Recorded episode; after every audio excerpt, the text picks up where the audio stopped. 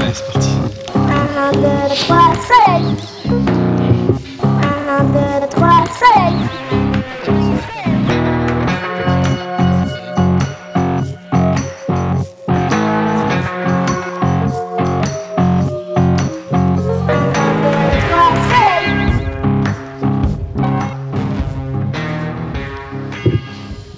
Bonjour à tous, bienvenue sur Radio Delta, bienvenue euh, dans votre émission favorite du vendredi soir 1, 2, 3 Soleil. Alors euh, je rappelle toujours, hein, euh, Radio Delta c'est une radio web, c'est une radio faite par des bénévoles, et oui, on n'a pas encore touché le gros lot, on n'a pas encore touché le jackpot pour euh, pouvoir se payer des voyages.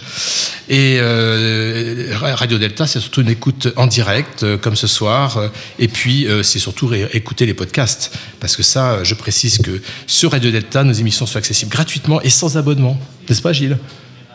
Eh ben voilà. Alors, avant de débuter l'émission, je précise toujours une chose importante. Euh, cette radio a été créée par des francs-maçons et des francs-maçonnes. On était six au départ. Mais je précise surtout que toutes les personnes euh, parlent en leur nom propre, d'une part, et nous au nom de leur obédience quand on traite de sujets maçonniques. Et l'appartenance maçonnique n'est pas requise pour être ni chroniqueur, ni invité à Radio Delta. Alors, ce soir... euh, à 20h, j'ai le plaisir d'animer à 2-3 Soleil, comme chaque dernier vendredi de chaque mois, et en direct de nos studios toujours éphémères et toujours parisiens. Ce soir, à mes côtés, vos fidèles compagnons, vos fidèles chroniqueurs. Alors, Jocelyn, qui est là, Ingrid, notre normande globetrotteuse, qui nous parlera de 2001, l'Odyssée de l'espace. À côté de moi, Philor. Philor, c'est notre monsieur cinéma d'aujourd'hui. Bonsoir Philippe. Bonsoir. à tous. Et il nous parlera de la représentation de l'intelligence artificielle au cinéma et d'un film à ne pas aller voir, The Creator. Tout à fait. Voilà, bref, un navet, quoi. Un navet mais artificiel. Ah, bien sûr. Et puis Sophie, Sophie, notre stagiaire, qui est, qui là pour sa première chronique. Bonsoir, Sophie, C'est le galop d'essai. Et. Sophie, vous allez revisiter le mythe de la tour de Babel euh, qui euh, s'intéresse au système de traduction automatique. C'est ça. Et vous allez nous rappeler que sans amour, pas de langue. Sans jeu Ah de bah mots. hein. D'accord. Je vous raconterai tout. Alors il y a des excusés, hein. il y a Igor qui est pas là. Qui est pas là, il a préféré aller à un con- concert. Viviane, à qui on pense beaucoup. Viviane, on... voilà. Viviane, qui a une grosse partie de sa famille en Israël. Alors, on pense évidemment à, à Viviane. Et puis Alexandre, qui, alors, lui, il bosse dans des trucs, dans des sphères tellement hautes qu'on ne sait même plus où il est, quoi. Enfin, toujours fidèle aux manettes euh, et autres potentiomètres, Gilles à la technique. Bonsoir, Gilles. Bonsoir Philippe. Et j'en profite également pour remercier Tariq, qui nous accueille dans l'arrière-salle de la taverne parisienne, que l'on va dorénavant appeler Loi et le Grill, comme au bon vieux temps des premiers francs-maçons. Et puis nous avons un public nombreux ce soir, un public fidèle, euh, Jocelyne et Sylvain. Bonsoir Jocelyne, bonsoir Sylvain, mais ils n'ont pas de micro, parce que le public quand même, faut pas, hein, on leur Ouais, donne pas de micro, ouais, on leur pas donne tout de de suite. C'est plus cher avec un micro. Alors, ce soir, euh, ce soir, ce soir, si je retrouve mon texte, voilà, ce soir, nous allons, nous allons essayer d'être encore intelligents, encore plus intelligents que d'habitude, car nous allons aborder le thème de l'intelligence artificielle. On va tenter de définir, parce qu'on entend derrière ce terme volontairement provocateur, avec notre premier invité, Patrice Naïm. Bonsoir Patrick. Patrick, ouais. J'ai dit quoi? J'ai dit Patrice? Ouais, c'est pas grave. ça. ah mais je sais pourquoi, parce que vous ressemblez à un collègue avec qui je travaillais en intelligence artificielle et qui s'appelait Patrice. Alors Patrick Naïm, bonsoir. Nous allons ensemble parler technique d'intelligence artificielle et essayer de voir euh, ce qu'il y a d'intelligent dans ces systèmes. Alors on va aussi parler euh, des risques hein, que, que les systèmes dits intelligents font peser sur notre société, risques dans le domaine du travail, de l'art et plus généralement dans notre rapport à la machine et notre rapport à la vérité. Notre deuxième invité, Thierry Murat, qui est en train de se servir un peu de bière. Ça y est, j'ai spoilé. Thierry, dessinateur de bande dessinée, qui nous parlera de son dernier ouvrage, un super album qui s'intitule Initial A. J'ai bien prononcé, C'est parfait. c'est bon. Et euh, aux éditions Logout, une bande dessinée dont les images ont été entièrement générées par une intelligence artificielle. Et nous verrons avec lui les conséquences de ce projet à la fois sur le, résultat, qui est magnifique, et euh, également nous verrons les conséquences euh, sur comment ce projet a été reçu dans le monde de l'édition et dans votre environnement amical ou non d'ailleurs. hein. on, verra, on verra ça ensemble. Ou, ou moins, ou moins amical. Ou moins amical aujourd'hui. Soyons moins radical. Et, et en- enfin, nous tenterons d'imaginer le futur de ces différentes technologies avec nos lumières du passé, puisqu'il paraît que c'est comme cela que l'on éclaire l'avenir. Un petit jingle? Un, deux, trois, soleil. Alors, on va parler d'intelligence artificielle. Je vous présenterai plus en détail euh, nos deux invités euh, tout à l'heure, mais avant ça, j'avais envie de d'écrire quelques petites choses. Parce que moi, l'IA, parce que l'intelligence artificielle, c'est l'IA, hein, on ne va pas non plus dire toujours l'intelligence artificielle. Moi, l'IA, ça me fait rire. J'aurais envie de, de dire, pour reprendre le titre de la pièce de William Shakespeare, beaucoup de bruit pour rien. Bah oui, quoi. À la fin des années 80, j'étais doctorant, un pauvre doctorant perdu dans les ténèbres et dont le sujet consistait à développer un moteur d'inférence. Alors ça vous dit peut-être pas grand-chose que c'est qu'un moteur d'inférence. Si, si, l'inférence, c'est une voiture, j'en ai conduit une de jour. C'était un générateur de systèmes experts. On est vraiment dans les années 80. C'était à EDF, aux études et recherches, du côté de Clamart. Et il y avait une sacrée équipe aux études et recherches dans les Hauts-de-Seine. Et l'argent coulait à flot. Alors on développait des logiciels qui raisonnaient à partir de bases de connaissances, sorte d'ensemble de règles logiques que l'on sortait de la tête des experts que nous interviewions quand ils voulaient bien nous donner leurs connaissances, trésors de toute leur puissance. Et bien sûr, nous étions euh, jeunes étudiants convaincus que nous vivions une révolution. Le logiciel n'était plus une suite d'instructions, mais un lieu de raisonnement. Nous fabriquions des moteurs dont la connaissance était le carburant. L'idée, le principe était simple. Si nous voulons rendre intelligents les logiciels, il faut y mettre de la connaissance. Ça semble relativement évident. Mais euh, nous ne doutions pas que le prochain jeu d'échecs électronique serait champion du monde, car il contiendrait non pas tous les coups à jouer, je ne vais pas m'étendre sur les capacités de calcul des ordinateurs des années 80, non, pas tous les coups à jouer, mais la connaissance extraite des cerveaux des meilleurs joueurs mondiaux. Pas facile, par exemple, de programmer le sacrifice d'une pièce. Les prévisions les plus folles ont rempli tant de livres et d'articles scientifiques que les politiques, les décideurs ont rempli les caisses. Il était d'autant plus facile de se financer des projets d'intelligence artificielle qu'aujourd'hui, il est nécessaire de placer dans un dossier de recherche un projet avec les mots-clés suivants développement durable, réchauffement climatique ou diversité. Bref, c'était l'âge d'or. Mais les réponses n'ont pas été à la hauteur des, des espoirs. Les systèmes experts censés remplacer l'expert, le médecin, le juriste, on est arrivé à des systèmes d'aide à la décision. Soyons modestes, bref, la fin des systèmes experts et naissance des assistants, des aides, etc. Bon, j'ai mis de côté les approches de type réseau de neurones, réseau bayésien. Nous y reviendrons tout à l'heure avec Patrick Naïm. Et puis, patatrac. En 97, le champion du monde Gary Kasparov se fait battre par un logiciel, ou plutôt par Deep Blue, un super ordinateur créé par IBM. Nous nous étions dit alors, euh, ça y est, IBM a réussi à coller les connaissances des, meilleurs joueurs mondiaux. Eh ben non, la force de Deep Blue, c'était de pouvoir évaluer à peu près 200 millions de positions par seconde. Donc une très grosse puissance de calcul, plus quelques heuristiques, du calcul parallèle surtout, c'est-à-dire la possibilité d'effectuer plusieurs opérations en même temps, et le tour est joué. Fin des promesses de l'intelligence artificielle Eh bien en fait, pas tout à fait. Car il faut le souligner, les recherches dans le secteur de l'intelligence artificielle dans les années 90 jusqu'à aujourd'hui, qui se nourrissaient d'autres domaines comme les sciences cognitives, ont permis des avancées en apprentissage, en logique, et ont permis l'arrivée de nouveaux langages de programmation, dont les langages à objets ou les langages multi-agents, qu'on va évoquer, ainsi qu'aux méthodes de développement de systèmes, qu'ils soient informatiques ou pas. Sans oublier des méthodes d'interview et de retranscription de connaissances. Ça aussi, j'ai donné avec mon ami Jean-Louis Hermine, qui nous écoute de temps en temps du côté de Périgueux et que je salue au passage. Alors, fin de l'IA Non, bien sûr, bien sûr que non. Et les recherches scientifiques et les applications ont continué à se développer loin des médias qui, on le sait, ne s'intéressent pas beaucoup à la recherche. Et plusieurs décennies après, une bonne trentaine d'années, donc c'était hier, arrive non pas dans le tout petit monde de la recherche universitaire, mais sur le smartphone de monsieur et madame tout le monde, ChatGPT. ChatGPT, un truc bizarre dont personne ne comprend vraiment à quoi il sert, mais qui a enflammé les rédactions. Après ChatGPT, ce sont des suites d'outils touchant à l'image, à la vidéo, faisant craindre avec ou sans raison, et on le verra au cours de cette émission, la disparition des métiers. Et je me réfère par exemple à la grève des scénaristes d'Hollywood, rejoints par les acteurs pour une meilleure rémunération, bien sûr, mais surtout pour avoir des garanties sur l'utilisation de l'intelligence artificielle. Et voilà, après être, avoir été un objet scientifique, technique et commercial, l'IA est devenue un objet social. Alors pour euh, en débattre ce soir, et je vais vous présenter nos invités, tout d'abord Patrick Naïm. Bonsoir Patrick. Bonsoir. Alors vous êtes ingénieur de l'École centrale de Paris, bravo. Euh, fondateur euh, d'Elsewhere, c'est ça? C'est ça. c'est ça. Société de services De conseil, ouais, une société de service et conseil. et de conseil, qui est spécialisée, alors ça j'ai trouvé ça sur le net, hein, je ne l'ai pas Ouais, inventé, hein, qui est spécialisée sur la modi- dans la modélisation quantitative et le data mining, on, on va expliquer un peu ces termes pour nos auditeurs, et c'est appliqué au domaine de la finance, des télécommunications et du commerce électronique. Il est l'auteur, et vous êtes l'auteur de plusieurs livres sur les technologies. Il y a un livre d'abord sur, le- sur les réseaux bayésiens, hein, qui date de 2007. Vous êtes co-auteur de, de ces livres. Alors, on va, vous allez nous expliquer en quelques mots, si c'est possible, ce que signifie ce terme réseau bayésien. Et puis également sur le data mining pour le web, c'est-à-dire euh, arriver à trouver des solutions pour analyser par des méthodes statistiques et mathématiques, donc pas à base de connaissances, un large volume de données pour trouver des, euh, euh, des tendances ou des règles. Alors, deuxième invité, Thierry Murat. Bonsoir Thierry, Bonsoir vous Philippe. allez bien?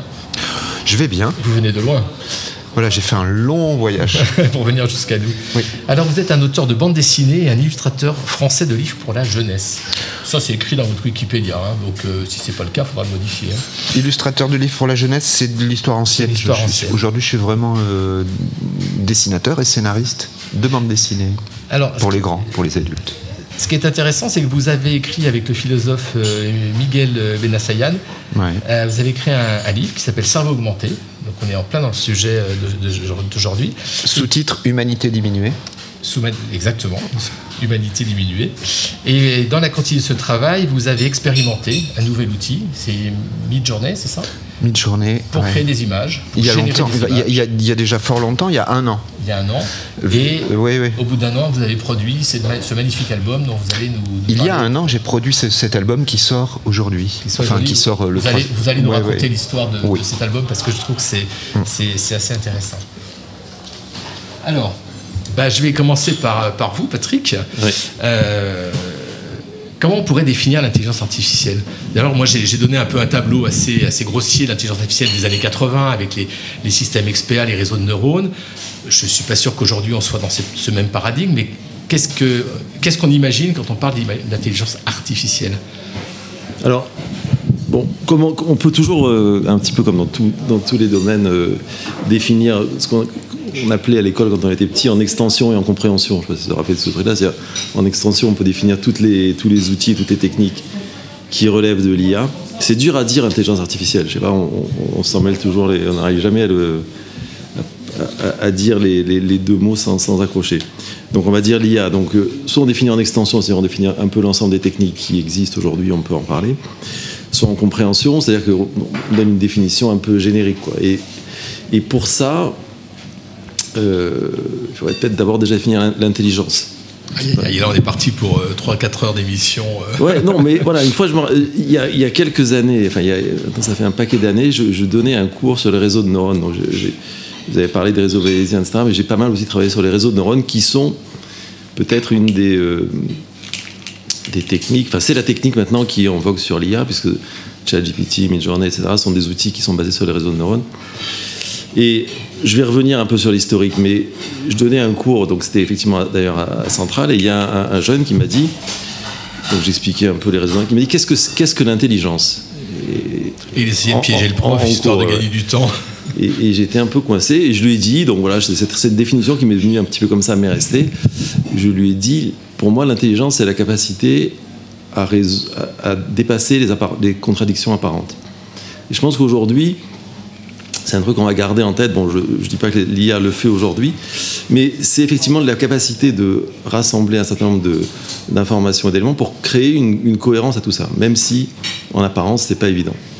Donc, on va se demander Donc, euh, si. excuse-moi, Ouais, euh, dépasser les contradictions, rassembler ce qui était part, c'est des termes qui parlent beaucoup aux francs-maçons, mais ça, c'est un autre sujet. euh, C'est des termes qu'on retrouve C'est dans beaucoup de rituels. alors. Non, mais c'est très bien.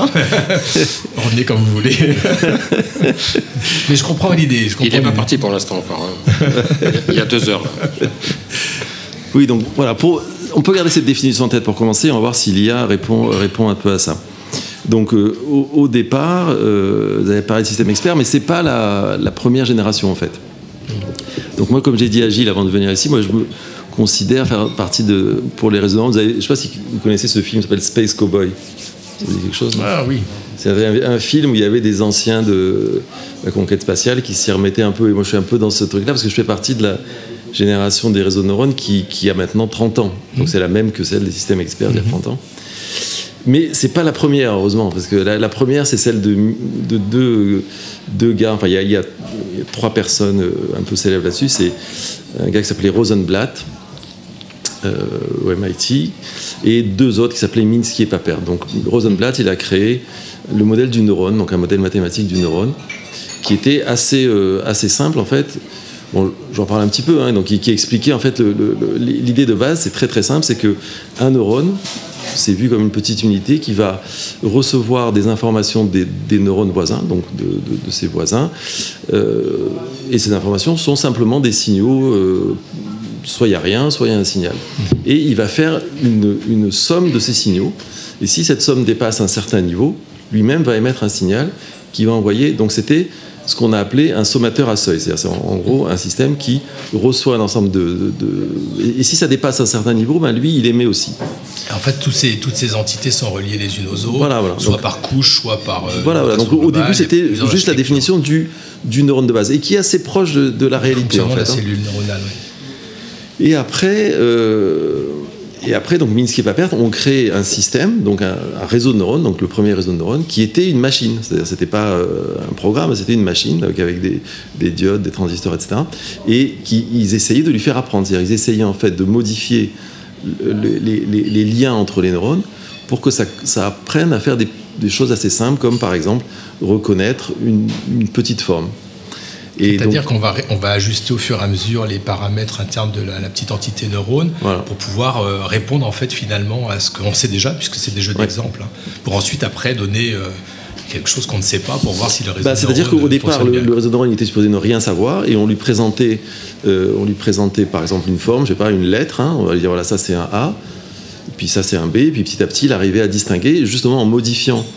Parce que les, premiers neurones sont ceux qui sont connectés directement au, pixel, si vous voulez, de la, forme, d'accord? Et puis, ils vont intégrer ces informations pour eux-mêmes décider si, par exemple, il y a une pointe dans la lettre ou s'il y a un rond, etc. Et donc, en, combinant ces, caractéristiques un, petit, peu locales, est-ce qu'il y a une pointe, est-ce qu'il y a un croisement, ils vont progressivement construire une réponse. Et ils vont la construire par essai-erreur. C'est-à-dire au début, il va dire n'importe quoi, et petit à petit, euh, euh, on va lui dire non, là c'est- là, c'était une erreur, donc il va modifier un certain nombre de paramètres pour faire ça. Donc ça, quand les, les Minsky et Papert ont créé ça, on était à peu près, hein, je, je- je- dans, de toutes ces générations, on était à peu près dans l'état où on est maintenant, c'est-à-dire on s'est dit ça y est, euh, on va faire des systèmes intelligents, on va apprendre, on va remplacer l'homme, etc. Tout ça était déjà là, et ça date des années cin- 1950. C'est ce qu'on appelait la cybernétique à l'époque. Oui, c'était, ça faisait partie du courant cybernétique et effectivement, eux, ils avaient monté ça. Et alors, euh, donc ce qui était intéressant, c'est qu'il y avait déjà à l'époque des, des- des- des gens qui travaillaient. C'est juste trop long. euh, Non, non, non, non, mais euh, c'est int- c'est intéressant, enfin c'est important de comprendre le, le fonctionnement interne. Je suis pas sûr que nos auditeurs aient tout saisi, mais après il peut se Si, référer. si, nos éditeurs sont intelligents. Ils sont on, très on- intelligents. on les cible. D'accord, plus intelligent que le réseau de neurones lui-même, c'est ça? Euh, Ça, ça c'est pas, c'est pas très dur. et, et- et, euh, et donc, il y avait à l'époque déjà des gars qui voulaient, euh, qui commençaient à développer les systèmes experts. Donc, les systèmes experts, c'était une vision différente, c'est-à-dire de dire, comme tu l'as dit tout à l'heure, c'est-à-dire au lieu de euh, de faire apprendre au système par essai et erreur, on lui donnait directement la connaissance. C'est-à-dire que par exemple, sur le problème que j'ai dit tout à l'heure de, des petites des lettres, par exemple, un problème très simple, on va dire voilà, s'il y a une pointe en haut et s'il y a deux intersections, etc., c'est probablement un A. D'accord. S'il y a deux boucles, c'est probablement. Donc on va lui donner des règles. On Donc là, il y a une description finalement de ce qu'on veut, et puis il y a des règles logiques. C'est basé sur la logique. Ouais. Ça a l'air plus, plus utile parce que finalement, on, on, on- on connaît les, les- On arrive à décrire des connaissances, que vous disiez au départ. C'est-à-dire qu'on arrive à avoir des connaissances sur le, le- le problème et donc c'est plus utile parce qu'on a, on a formalisé le problème. Alors que dans le réseau de neurones, finalement, on lui, fait, on lui, on lui donne beaucoup d'exemples, il apprend, mais on ne sait pas vraiment s'il a bien appris, puisque il peut encore se tromper, puisque s'il n'a pas vu tous les cas possibles, il va se tromper. Et alors, donc, il y avait des gens qui commençaient à développer des systèmes experts et qui ont effectivement essayé de démontrer que les réseaux de neurones étaient limités. Donc ça, c'était les deux, euh, dont j'ai parlé tout à l'heure, c'est Minsky et Papert qui ont démontré ça. Et comment ils ont démontré ça? Alors, un- ils ont démontré un théorème. hein. À l'époque, c'était, donc c'était assez définitif. C'est-à-dire qu'ils ont démontré que les réseaux de neurones n'étaient pas capables de faire une certaine tâche qui était euh, absolument indispensable en reconnaissance des formes. Et cette tâche, c'était, bon, c'est un peu technique, pardon, mais c'était reconnaître une forme connexe. Ça veut dire quoi? Ça veut dire qu'ils n'étaient pas capables de distinguer si une forme était en un seul morceau ou en deux morceaux. Et ça, c'est super important pour la fondamental reconnaissance. quand on fait de la reconnaissance de forme. Évidemment, c'est super important. C'est-à-dire que si on ne sait pas dire que, je sais pas moi, la, le- la bouteille et le verre sont deux parties Alors, la séparées. bouteille verte, c'est pas un, un bon exemple pour les médias quand même, parce qu'on n'est pas censé boire c'est du coca. Ah oui, c'est du coca. c'est du coca. Oui, oui, c'est ça. On peut pas. D'accord.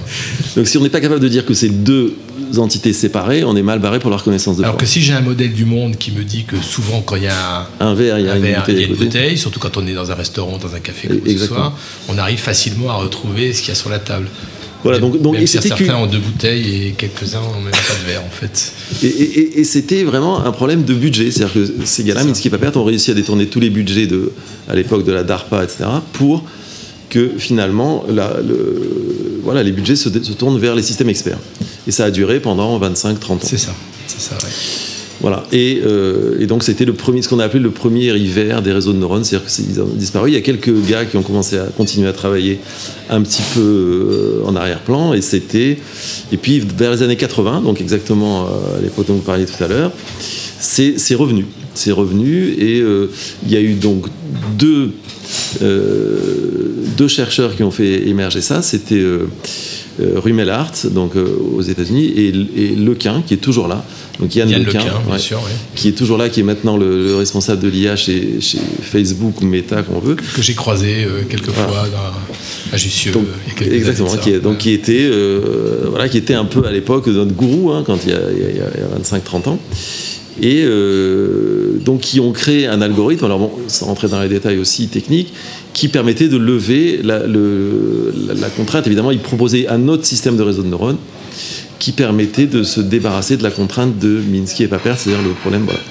Et donc ça a donné beaucoup, beaucoup de, choses, et des, choses vraiment, euh, vraiment sympas. C'est-à-dire que par exemple, euh, on, est reparti dans cette histoire, voilà, on va recréer des humains, parce que moi je me rappelle des démos. euh, des démos qu'on avait à l'époque, c'était un, chercheur américain qui s'appelait Sej- Sejnowski qui avait fait apprendre un réseau de neurones à euh, produire, du, à produire de- des, des phonèmes, enfin à produire du son à partir d'un texte écrit.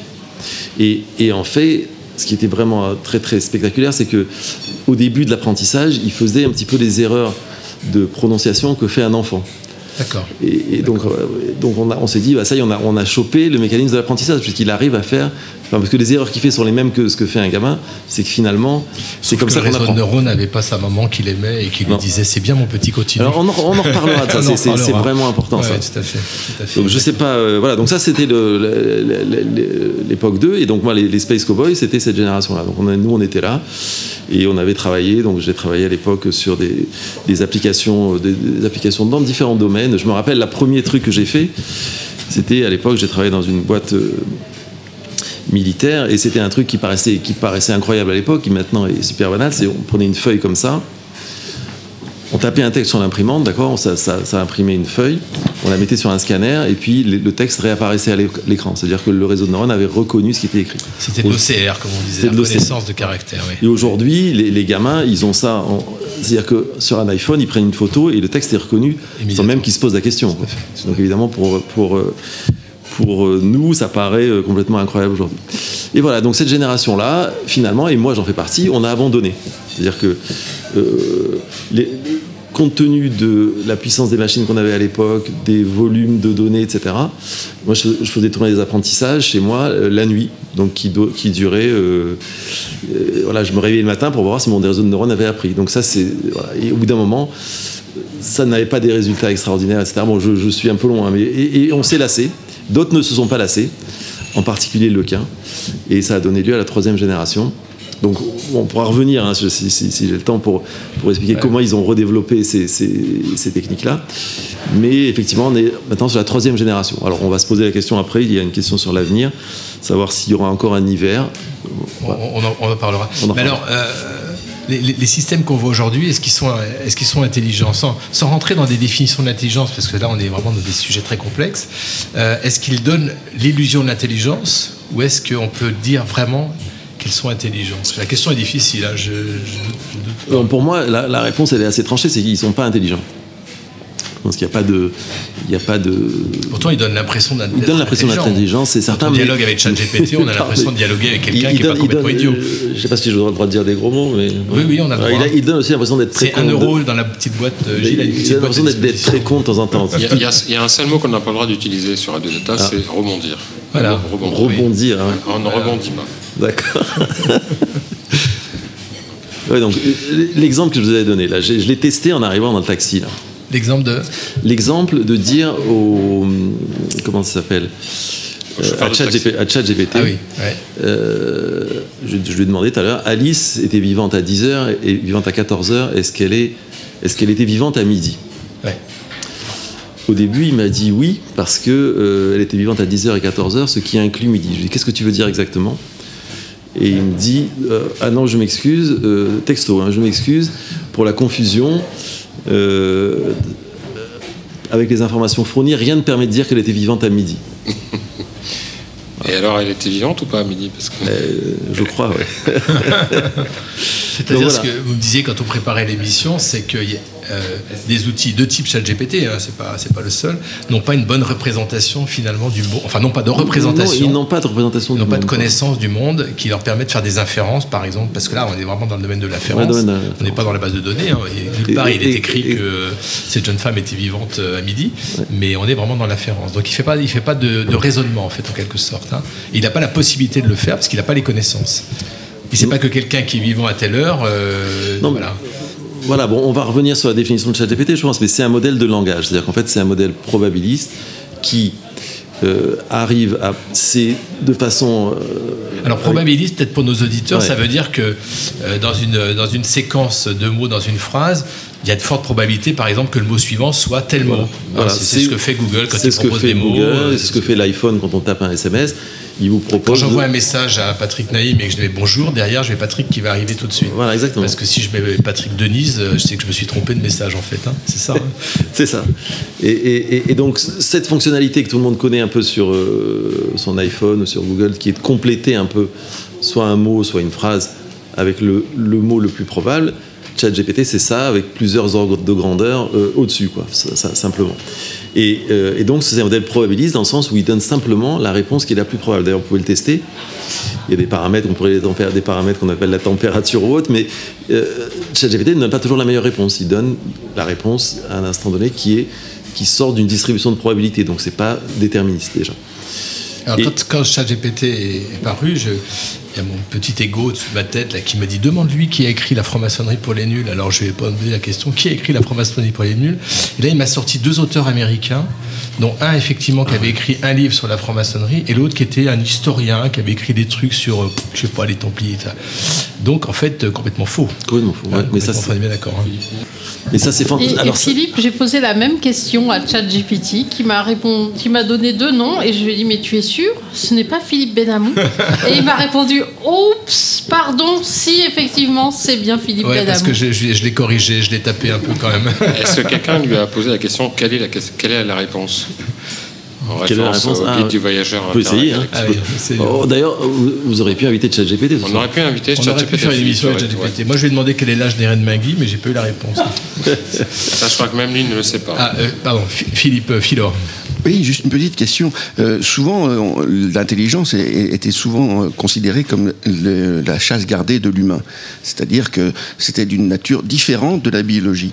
Avec les réseaux de neurones, si j'ai bien compris, euh, on, a, on, est- on modélise quelque part le fonctionnement de, biologique des cellules du cerveau de façon informatique. Et donc, on en déduit qu'il est possible de imiter quelque part euh, le système de raisonnement de, l'humain. Alors, est-ce que c'est une illusion Et question subsidiaire, si finalement, euh, il y a le fameux test de Turing, c'est-à-dire que si je discute avec quelqu'un, euh, je ne sais pas si c'est quelqu'un d'humain ou, ou d'artificiel, et que je ne sais pas faire la différence dans les réponses qu'il me fait pour savoir si mon interlocuteur est humain ou pas, est-ce que finalement, ça vaut la peine de se poser la question? Est-ce que la question a encore un sens? Ben, toute la question, c'est en fait, c'est le test de Turing. euh, Évidemment, je ne vais pas remettre ça en question, mais euh, c'est la question, c'est est-ce que l'intelligence, c'est une, ça se véhicule seulement par le langage? C'est ça le problème, c'est que finalement, c'est une modalité d'interaction comme une autre, hein, le langage. C'est pas la seule. Et, si effectivement on arrive à donner l'illusion qu'un dialogue est humain, ça ne prouve pas que, par exemple, dans l'action, cette, euh, cette entité-là serait capable d'in- d'intelligence.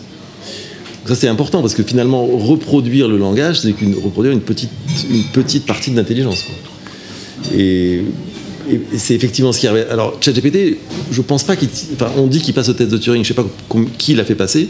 En tout cas, moi, assez rapidement, je m'aperçois qu'il est assez con. Euh, non, mais c'est vrai, parce qu'en fait, les, les réponses En- sont. en, sont- en- en même temps, il y a beaucoup de gens autour de nous, euh, pas forcément autour de cette table, bien entendu, qui donnent l'illusion d'intelligence, alors que quand on creuse un peu, on se rend compte qu'il n'y a pas grand-chose derrière. Mais bon, Non, mais ça, c'est alors, un autre alors, ça, problème. c'est- ça, c'est vraiment marrant parce que, parce que sans parler même d'intelligence, moi j'ai remarqué que euh, quand on est dans des réunions, dans des, dans des réunions, on, on fonctionne tous un peu comme ChatGPT, c'est-à-dire que Ouais, bien sûr. parfois on n'est pas super attentif, donc on chope quelques mots, le mec il a dit ça, elle a- répondu ça, etc. Et on enchaîne sur un truc qui finalement on se dit voilà c'est le plus approprié à dire à ce moment-là sur la base de ce que j'ai entendu. Donc on, dit ce qu'on a en tête, plus ou moins, sans forcément répondre. Et ça, et ça continue comme ça. Et, et finalement, on arrive à quand même à. Parce qu'on est à la radio, ça- ça s'accorde quand même à la fin. Il y a une espèce de tuning qui se fait. C'est ça. Même si personne n'a vraiment essayé de comprendre ce que disait l'autre. On, on- on se contente de réagir finalement à une sorte d'input en, en chopant quelques mots-clés. Pardon, faut que je m'arrête. Euh, Il y a une question euh, dans le public, Question- dans le nombreux public de ce soir. Ah, C'est Sylvain qui pose la question. Oui, bonjour. Euh, en fait, je vous demandais ce que vous pensez du modèle IGPA, justement, qui est développé par Yann Lecoun, Lecoun, euh, Lequin, pardon. Je, je connais pas. Yann Lequin, oui. Oui, qui euh, développe donc qui, est- qui travaille chez Meta maintenant et Ouais. qui prétend développer un modèle à partir du modèle neuronal justement qui aurait une logique non pas euh, de type ChatGPT, c'est-à-dire euh, un système d'intelligence artificielle qui calcule, qui, qui a une, une logique probabiliste, mais sur une logique de, bon, de compréhension globale de ce qu'il regarde, de bon sens. Alors, honnêtement, je ne connais pas le modèle, hein, mais il est, il est tout à fait possible d'imaginer qu'on on puisse, euh, on puisse combiner. C'est déjà un peu dans le chat GPT quand même, parce que la couche d'interaction aujourd'hui, c'est une couche d'interaction qui n'est pas entièrement neuronale. C'est pour donner une impression de langage, euh, de langage euh, réel et bien Naturel, construit, quoi, ouais. naturel. Ouais. Bon, il y a une couche quand même, euh, voilà, qui a été créée au-dessus de ça. Alors maintenant, rien n'interdit hein, de- d'imaginer euh, une, base de connaissances qui, rassemble un, grand volume de données comme ChatGPT, plus un, modèle de connaissance du monde, c'est-à-dire de décrire, de décrire la connaissance du monde. Mais euh, bon, peut-être que Yann Lequin est capable de faire ça, mais je- ça veut dire que ça veut dire intégrer la physique, ça veut dire intégrer un certain nombre de choses. hein, ça veut dire- Il y, avait, il y avait le projet de Jacques Pitra, je ne sais pas si ça vous parle, qui Ça me était dit quelque chose, professeur Pitra, ouais. à l'université euh, de Jussieu euh, en intelligence artificielle et traitement des langages naturels. Et euh, pour l'anecdote, il avait écrit un livre qui s'appelait Traitement automatique des langages naturels. Et il avait en dédicace mis, euh, il avait écrit Je dédie ce livre au premier ordinateur qui sera capable de le lire et de le comprendre. Mm. Et euh, après, il était parti sur, sur l'idée de développer un système qui, qui va apprendre sur le long terme. C'est-à-dire, on crée un, un noyau de système qui va s'enrichir à la façon un peu d'un enfant qui apprend. Je ne suis pas sûr que Jacques Pitra, vu l'âge qu'il avait dans les années 80, soit toujours vivant. Je ne sais pas si son système continue à travailler. Et, et là, on sort du raisonnement purement logique, du type euh, de l'outil que, que Laurière, si ça vous dit quelque chose, Laurière, aussi, pareil, ouais, professeur de l'université de Jussieu, avait, euh, avait écrit, qui s'appelait Alice, hein, je crois d'ailleurs, Ouais. de, de mémoire, qui était un système qui faisait du raisonnement, et puis qui faisait du raisonnement euh, assez, euh, assez intrigant quand même, enfin intriguant, assez étonnant en tout cas, qui donnait l'impression du raisonnement, mais je pense qu'il y avait du raisonnement derrière. Euh, voilà, donc ça c'est pour un peu la définition de l'intelligence. Alors on va écouter tout de suite la chronique de, de Jocelyn. Alors Jocelyn n'est- pas là euh, ce soir, mais il nous a envoyé sa chronique. Alors Jocelyn, c'est notre... euh, comment dire C'est notre spécialiste de, de la pop culture. Et Jocelyn nous a fait une chronique euh, sur euh, l'intelligence artificielle et la pop culture, ça tombe bien. 1, 2, 3, soleil. Intelligence artificielle et pop culture, Jocelyn Morand pour Radio Delta. Bonsoir Philippe, bonsoir à tous. Ah, l'intelligence artificielle, une manne pour tout amateur de pop culture. En réalité, l'intelligence artificielle et les craintes qu'elle nous inspire sont tirées du mythe grec de Prométhée qui a donné le feu à l'homme. La création de l'homme qui dépasse son créateur est un vieux mythe, déjà mis en scène au XIXe siècle par Mary Shelley et son célèbre Frankenstein ou le Prométhée moderne. L'histoire est régulièrement mise à jour. Terminator, Robocop, le très récent The Creator, le célèbre 2001 l'Odyssée de l'espace, etc. Tout cela nous raconte la même chose. L'homme est dépassé par sa création. L'écrivain Isaac Asimov avait en son temps réfléchi à la limitation d'une créature artificielle potentiellement toute puissante avec ses trois lois de la robotique dans son célèbre cycle des robots. Ce qui me donne maintenant envie de vous emmener au Japon, et donc dans la galaxie manga. Commençons par le fondateur. Le plus grand mangaka du XXe siècle, Osamu Tezuka, avait mis en scène l'histoire d'un scientifique fou de douleur d'avoir perdu son fils et qui en créa une réplique robotique. Simplement, il s'aperçut que le robot ne serait jamais humain malgré les capacités dont il le dota. Cette histoire, c'est celle que l'on connaît sous le nom d'Astro le petit robot, Tetsuwanatom en japonais. Dans ce cycle, le jumeau d'Astro, un autre robot autonome nommé Astral, fomente une révolte pour asservir l'humanité. Bon, ça ne marche pas, mais le message est là, l'homme risque de créer un monstre. Allons plus loin, je vous emmène au début des années 2000. Je vais vous parler maintenant de Shobits, du studio Clamp. C'est une série sortie au début des années 2000 en manga et en animé. Comme toute série de Clamp, c'est un peu coquin, un peu kawaii, mais la série cache une réalité plus sombre. Jugez-en. Futur proche, un inventeur crée des ordinateurs d'apparence humaine quasiment parfaite, les Persocom. Relativement facile à acheter, le Persocom accompagne son possesseur et accomplit ses moindres désirs. Dans cette série, nous suivons Hideki, jeune étudiant qui trouve un Persocom dans une poubelle. Ce Persocom d'apparence humaine au début de l'histoire ne sait dire que Chii, ce qui sera son nom dans la série d'ailleurs, et Hideki va tout le long de la série lui apprendre à s'humaniser et s'attacher à elle. Ce sera l'occasion de scènes très touchantes. Mais plus touchante sera la relation désespérée qu'entretient la jeune Yumi, donc une amie d'Hideki, qui est amoureuse d'un homme qui a épousé son persocom d'apparence féminine. Son désespoir est touchant quand elle hurle Mais qu'est-ce qui nous reste à nous? en reconnaissant son imperfection face au persocom. En réalité, Shobits nous ramène à quelque chose de très triste, notre solitude et notre incapacité à y faire face, et plus encore, notre incapacité à nous aimer les uns les autres. Certes, l'histoire en apparence finit bien, Hideki tombe bien amoureux de Chii, mais au final, Chii ne peut que simuler l'amour. Hideki est somme toute seul avec une machine d'apparence humaine, comme dans la célèbre chanson Eleanor Rigby des Beatles, No One Was Saved. Notons que le cinéma américain nous a gratifié d'une histoire similaire, Her de Spike Jones, avec la voix de Scarlett Johansson et la présence de Joaquin Phoenix dans le rôle de Theodore, un homme qui tombe amoureux de l'IA de son smartphone. Le point commun de ces deux histoires d'amour, c'est la projection des fantasmes et des désirs des protagonistes sur des programmes informatiques qui ne leur donnent que ce qu'ils ont été créés pour donner. Hideki et Théodore ont en commun cette solitude et cette libido qu'ils projettent sur un spectre, autrement dit la représentation de leur fantasme qui prend corps sur la machine. Notons que ce type d'histoire d'amour spectral est très courant sur le web, comme le raconte le journaliste Pacom Thielman dans son essai Infernet. Si l'on va plus loin, une IA n'est jamais qu'un automate programmé à partir de mathématiques relativement simples, de la statistique inférentielle. Cette discipline a pour application, par exemple, la constitution d'un signal articulé, un son, un texte, une image, avec des probabilités d'erreur plus ou moins fortes. Cette technique existe depuis les années 70, elle a été appliquée pour le fameux automate ELISA. C'était un automate qui imitait un comportement de psychologue et qui a engendré chez ses patients des phénomènes de transfert très intéressants à étudier. Ce qui est nouveau par rapport à ELISA, c'est la finesse de la constitution des messages, rendue possible grâce à l'exploitation d'une quantité de données faramineuses. On dit qu'on n'arrive plus à distinguer une création humaine d'une création d'IA. Moi je crois que c'est le contraire. Nos créations sont devenues tellement galvaudées, notre expression bourrée d'éléments de langage, et notre pensée tellement médiocre qu'une IA peut en générer facilement une imitation. Peut-être est-il temps que nous apprenions à réécrire de grands récits qui parlent au cœur et fassent rêver les lecteurs et auditeurs. Il est aussi temps de réapprendre à se parler, à communiquer pour réapprendre à vivre ensemble, sans nos écrans et autres filtres anti-réalité, sauf à vouloir finir seul au milieu d'une horde d'automates. Sur ce, je vous laisse. J'ai rendez-vous avec Jack, une IA programmée pour simuler une psychanalyse lacanienne.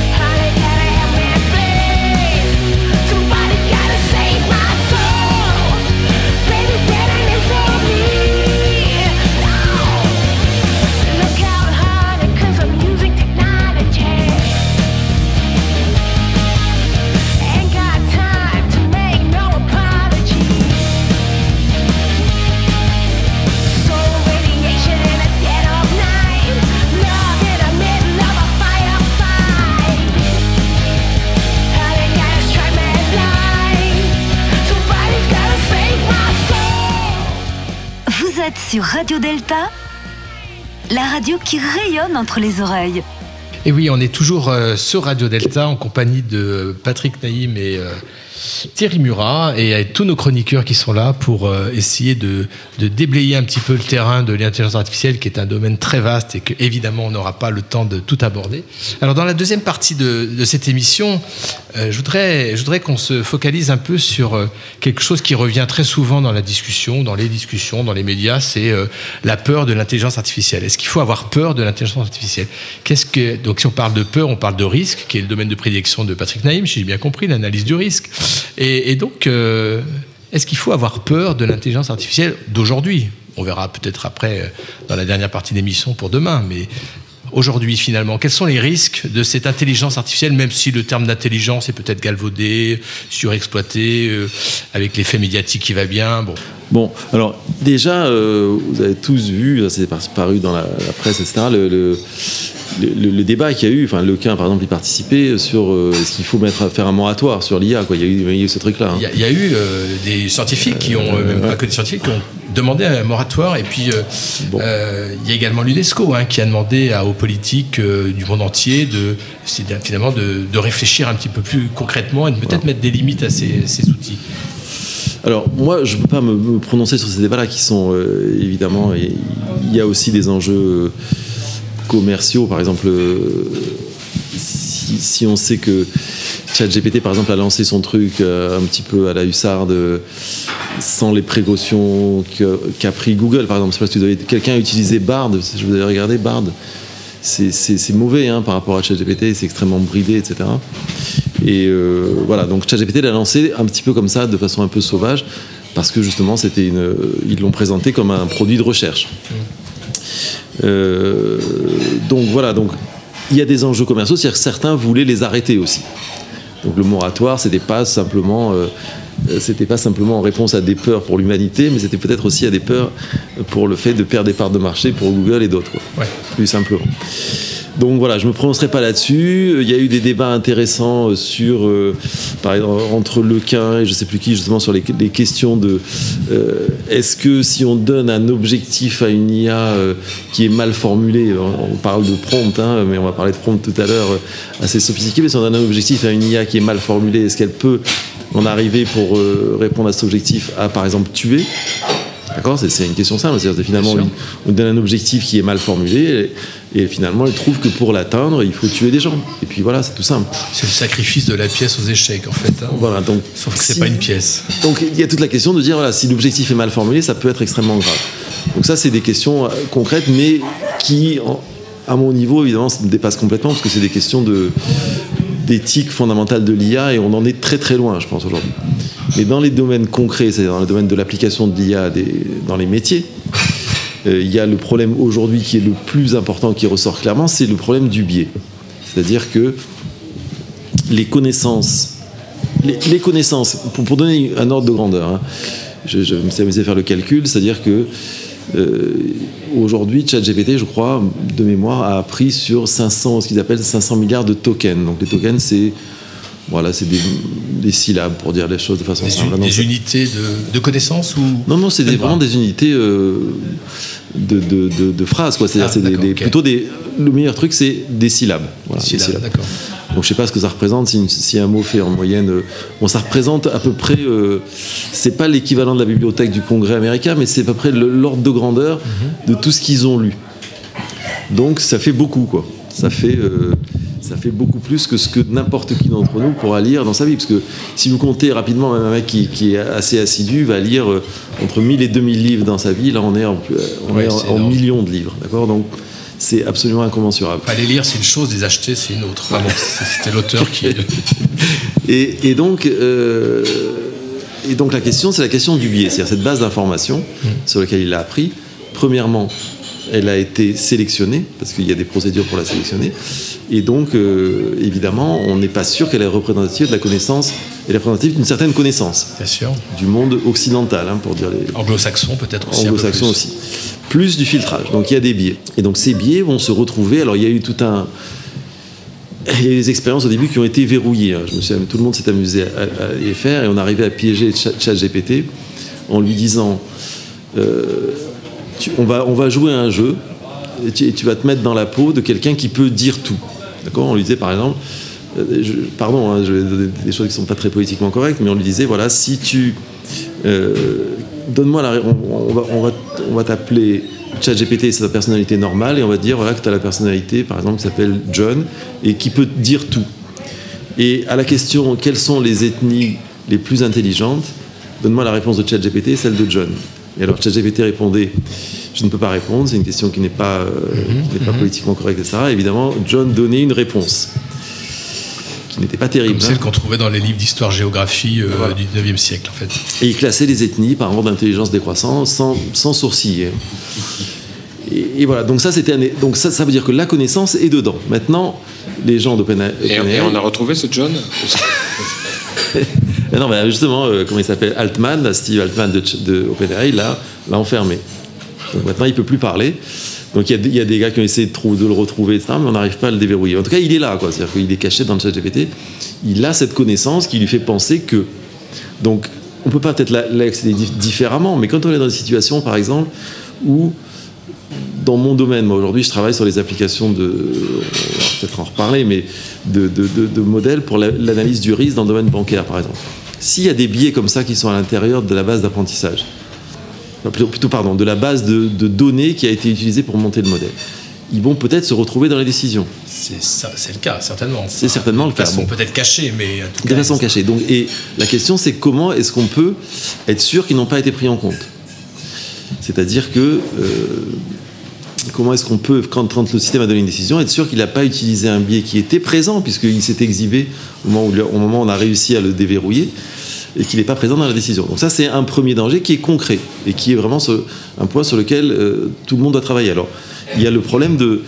On parlait de l'époque des années 80-90, donc mon associé aujourd'hui, qui s'appelle Laurent Condamin, qui n'est pas là, mais lui, il a fait sa thèse à l'époque sur être capable d'extraire les connaissances des réseaux de neurones. C'est-à-dire de dire, quand on a fait apprendre un réseau de neurones, est-ce qu'on peut le transformer en un système de règles En disant, voilà, ce que j'ai appris, c'est dans telle et telle condition, je dis ça, et comme ça, après, on peut euh, voir s'il n'a pas appris des, choses euh, fausses ou biaisées, justement. Et on peut comprendre ce qu'il a appris.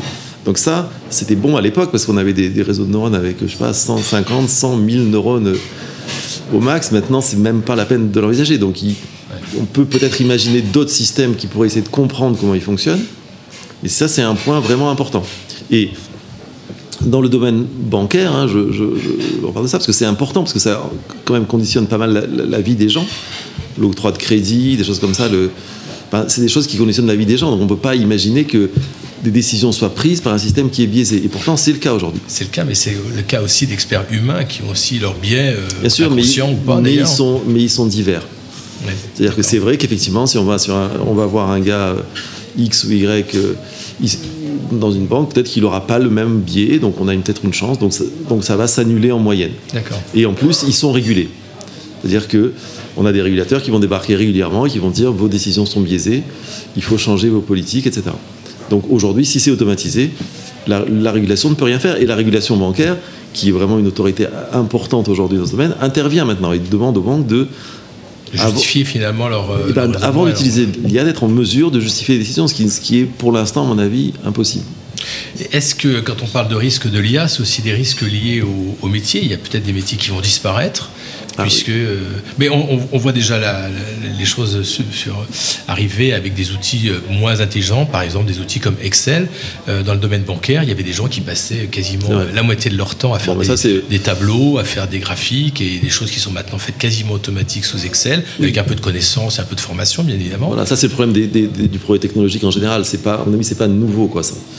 C'est-à-dire qu'effectivement, il y a des métiers qui disparaissent, d'autres qui. voilà, les, les- les gars qui écrivent des prompts, euh, on va en parler tout à l'heure, mais sophistiqués, c'est une connaissance. C'est un vrai métier. C'est un vrai métier, ouais, c'est un vrai métier. On va en reparler tout à l'heure avec Thierry Murat. Et, et- Effectivement. et donc voilà, donc euh, effectivement, les... quand on a commencé à travailler à l'époque sur les sur l'IA, donc je reviens sur un, souvenir, j'avais un, un- un gars qui travaillait à la Banque de France qui s'appelait s'appelait Duc Famille, c'est enfin qui s'appelle toujours Duc Famille, qui est un, chercheur aussi qui travaillait en, en intelligence artificielle à la Banque de France et qui avait créé un système de de synthèse de texte. D'accord Mhm. C'était un truc qui prenait des. À l'é- à l'époque, la Banque de France faisait des analyses de conjoncture Ouais. dans les différentes régions des- des- de France. Il disait à partir de toutes les analyses de conjoncture faites dans les différentes régions, on fait une synthèse nationale, tout simplement. Donc c'était un, un boulot assez conséquent parce qu'il fallait comprendre ce qui était dit dans les textes et en faire un résumé synthétique qui disait voilà au niveau national voilà ce qui, ce qui émerge. Donc évidemment avec ChatGPT, ça on le fait aujourd'hui avec ChatGPT sans rien faire. quoi. En fait on lui donne les textes et on lui dit fais-moi le résumé, il va le faire sans aucun problème. D'accord, d'accord. Donc voilà, ça, ça montre que ce genre d'activité, donc lui il avait déjà essayé à l'époque de faire ce boulot-là de façon automatisée, mais c'était vraiment euh, très expérimental. Mais il y a des gens dont c'est le métier, de faire des résumés, de faire des synthèses, etc. Ce genre de métier est menacé, c'est- pas contestable. Mais on le voit aussi dans le métier du journalisme, par exemple, euh, à partir de bah, Philor, euh, journaliste, euh, certainement prendre la parole, à partir de dépêche AFP, par exemple, faire un article, aller interviewer, faire des choses. Et on voit très souvent une espèce de. Des articles sont assez homogènes finalement. Quand on regarde des articles sur différents journaux, il y a une, il y a une couleur commune à tout ça. Alors est-ce que c'est les outils? Est-ce que les gens sont formés à la même école aussi? Ça fait aussi partie du biais. Il y a eu effectivement le, cas aux États-Unis il y a quelques mois d'une rédaction qui a été tout simplement le, remerciée euh, parce que euh, tout simplement le, rédacteur en chef estimait que euh, les intelligences artificielles pouvaient produire des papiers peut-être d'un peu moins bonne qualité, mais en tout cas pour beaucoup beaucoup moins cher. Et c'est toujours ce rapport à la qualité-prix qui, fait la différence, même si dans l'absolu, étant journaliste, j'entends beaucoup de, de lecteurs qui disent oui, non, nous on veut vraiment une information de qualité écrite par des humains, etc. Puis ah oui, mais il faut payer un abonnement à 350 euros l'année. Non, finalement je regardais gratuitement sur Internet, euh, ça finalement ça ira bien comme ça. Et donc maintenant que les machines parlent le langage des humains, peut-être que nous les humains, eh bien on a besoin d'apprendre le langage des machines. C'est ce que je suis, en- c'est ce que je suis en en train de faire. Gilles, une question. Oui, une question auditeur d'un certain Dimitri qui nous vient de, des environs de Moscou. Euh, alors, On, est-ce que. on sent l'arnaque, Gilles, là. On sent l'arnaque. Allez, posez votre Pas question Alors, russe. je, l'ai- je l'ai- En russe, je l'ai- je l'ai traduite hein, Oui, en merci. français. Alors, est-ce que, est que les pirates et hackers euh, peuvent-ils utiliser euh, l'IA pour améliorer leur performance dans leur job? Ah ouais. Alors, super, euh, très bonne question. On voit bien que ça vient de, Moscou ou de- d'Ukraine non, Des environs de, Mus- de Ah ouais, Moscou. il à- Vous à- aviez préparé votre coup là sur la question, non? Non, non, mais à l'époque, il y avait aussi des bons pirates en Ukraine. Maintenant, Oui, ils, tout à sont, fait, ils sont occupés. Maintenant, il ne faut plus dire. Ouais. Mais oui, alors par exemple, encore une fois, dans mon domaine d'application de, tous les jours, qui est le, risque bancaire, il y a un cas classique qui s'appelle le- une arnaque classique qui s'appelle l'ingénierie sociale de façon générale. C'est-à-dire que c'est un truc qui consiste à arriver à extorquer quelque chose de quelqu'un, en lui envoyant des messages, en l'appelant, etc. D'accord Donc on lui En fin de journée, euh, le chef est d'accord, tu peux y aller, tu peux virer. alors, il y, a- y déjà ça, c'est-à-dire le truc où tu reçois un SM on reçoit un SMS et puis euh, il faut valider, mais on comprend pas. À ce moment-là, on reçoit un appel de la banque qui dit ne vous inquiétez pas, vous pouvez y aller, etc. Donc, les, déjà, le, le hacker peut utiliser l'outil pour trouver des formulations qui vont bien marcher. D'accord Donc, ça, c'est la première chose. C'est-à-dire savoir parler banquier, quoi, en gros, à un banquier Voilà, ou à un. Et il va, il va petit à petit améliorer ses, ses équivalents de ses prompts pour arriver à, à pirater les gens. Donc ça, c'est un risque réel. Et il y a aussi le risque qui va même au-delà de ça, qui est l'utilisation des IA pour euh, falsifier les voix, les visages, etc. C'est-à-dire qu'aujourd'hui, on peut, on peut même, il y a certains cas, je crois qu'il y a un cas récent, de, de- d'un de- de- d'une comment ça s'appelle d'un d'un appel visio Ah oui. où le gars derrière était, était faux quoi simplement c'était une IA donc là c'est fini hein, si on est sur les- Dimitri confirme euh, l'anecdote. D'ailleurs, Dimitri est en ligne. et, et- et voilà donc ça c'est des, des arnaques euh, évidemment ça c'est des bons outils pour les, les arnaques mais on va s'habituer à ça aussi hein. Oui, oui, tout à fait. Puis on va s'adapter, puis on va trouver les, les corrections qui vont bien, certainement. On, va, on va écouter Sophie, puisqu'on a un appel de, de Russie, c'est ça, de Dimitri Parce que Sophie, entre autres, parle le russe couramment dans le texte. Alors, euh, bah, Sophie, euh, je pense que vous vouliez nous parler de. Alors, vous travaillez dans le milieu de la langue, ou de- enfin, pardon, vous travaillez dans le milieu des langues. Des langues plutôt que de la langue. Et, et vous me disiez euh, que l'intelligence artificielle vous semble être à la fois une promesse et un danger. C'est exactement ça. À l'heure de l'IA et des applications de traduction instantanée, qui éprouve encore l'envie ou le besoin d'apprendre une langue étrangère? Quelles sont les raisons qui poussent certains, encore aujourd'hui, à se lancer dans cet apprentissage parfois ardu? Peut-on se contenter de Microsoft Translator, Google Traduction, DeepL ou HeyGen pour ne citer que les principaux? Les outils mis à disposition de tous, ou presque, peuvent de prime abord sembler être des facilitateurs de relations et d'interactions entre les individus. Mais les langues sont des entités vivantes, évolutives, qui s'enrichissent justement au contact des autres, qui absorbent l'actualité, les modes, grâce auxquels elles se régénèrent en permanence. Alors l'intelligence artificielle fait des choix de vocabulaire au détriment certainement de particularismes régionaux ou des origines ethniques. Je prends un exemple. Est-ce qu'un Chinois en visite dans la région bordelaise et utilisant une application de traduction instantanée sera incité à demander une chocolatine plutôt qu'un pain au chocolat quand il ira à la boulangerie? Oui, mais Sophie, euh, tout ça euh, n'est pas complètement négatif bah, Non, bien sûr. L'intervention de l'intelligence artificielle peut bien entendu permettre la sauvegarde des langues menacées d'extinction. Selon l'UNESCO, près de la moitié des langues parlées actuellement pourraient disparaître d'ici la fin du siècle. Mais si personne ne les pratique, ne se les approprie réellement, cela reviendra seulement à faire un musée virtuel. C'est mieux que rien. C'est vrai. Mais apprendre une langue, c'est découvrir un peuple, une culture, une histoire. Cela ne se résume pas à une compilation de mots ou de sons. Toutes les subtilités qui font choisir un terme plutôt qu'un autre en fonction des circonstances, de l'interlocuteur, de notre état d'esprit, disparaîtraient et le vocabulaire s'appauvrirait inexorablement. Savez-vous qu'il existe des dizaines de mots en inuktitut pour parler de la neige et de la glace? Cela peut vous paraître anecdotique, mais pour moi, c'est important parce que ça reflète la place de ces éléments dans la vie des Inuits. Alors tout ça fait penser à la tour de Babel. Hein. Tour de Babel, un mythe biblique dont on fait souvent référence dans nos loges. Bien évidemment. Pour punir les hommes de leur orgueil, l'Éternel les dispersa sur la surface de la terre et leur donna à tous un langage différent. Par cette action, ce sont non seulement les peuples qui ont été séparés, mais aussi la connaissance qui a été morcelée. Peut-on dire aussi que c'est ainsi que la parole a été perdue? N'est-ce pas de nouveau l'orgueil qui nous fait désirer de tout savoir, tout comprendre, tout maîtriser grâce à l'intelligence artificielle? Il ne s'agit plus aujourd'hui d'égaler les dieux, mais plutôt d'une course incessante pour dominer le monde et les autres. Pour contrer la décision de l'Éternel, les hommes d'aujourd'hui se sont choisis une nouvelle langue commune, le globish. Kézakom, direz-vous? C'est une version plus que simplifiée de l'anglais qui permet à tous de se comprendre un peu partout dans le monde mais c'est un pis-aller, une solution de facilité qui revient à dire à l'autre euh, ta langue, elle ne m'intéresse pas vraiment. Et puis donc, euh, bah, toi non plus, tu ne m'intéresses pas vraiment. À titre perso, je doute que ce soit pour rassembler ce qui était part. Alors en définitive, Sophie, euh, que faire? Accepter sans broncher Refuser le progrès?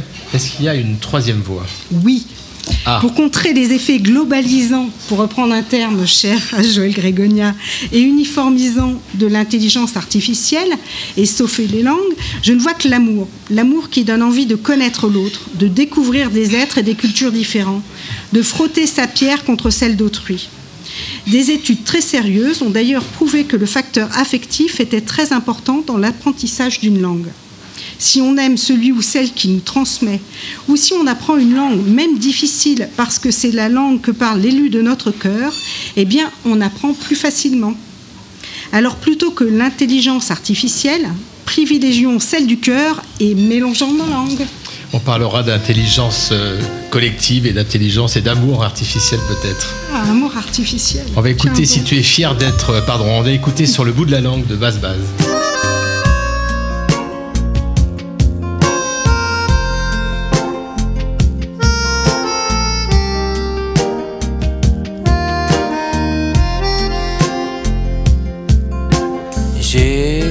sur le bout de la langue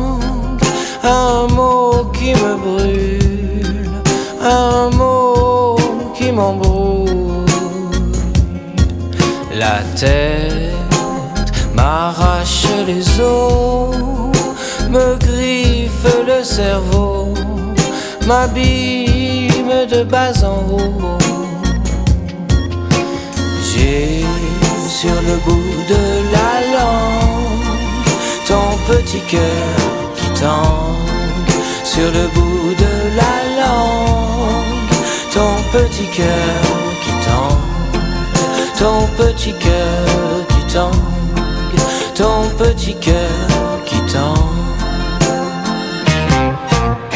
Il y a sous ta peau comme un frisson qui me touche, un éclair sur ta bouche. Couche-moi près de toi. Non, je ne bougerai pas, même si tu ne m'écoutes pas. J'ai sur le bout de la langue ton petit cœur qui tangue. Sur le bout de la langue, ton petit cœur qui tangue. Ton petit cœur qui tangue. Ton petit cœur qui tangue.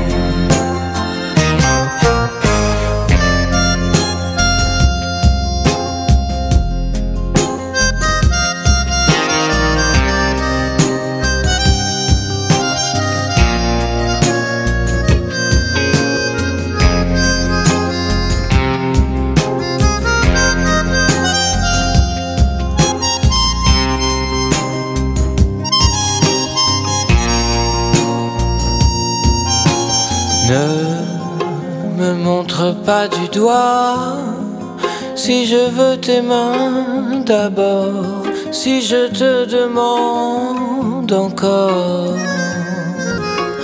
de me raconter l'histoire des gens qui s'aiment une nuit, des gens qui s'aiment une vie.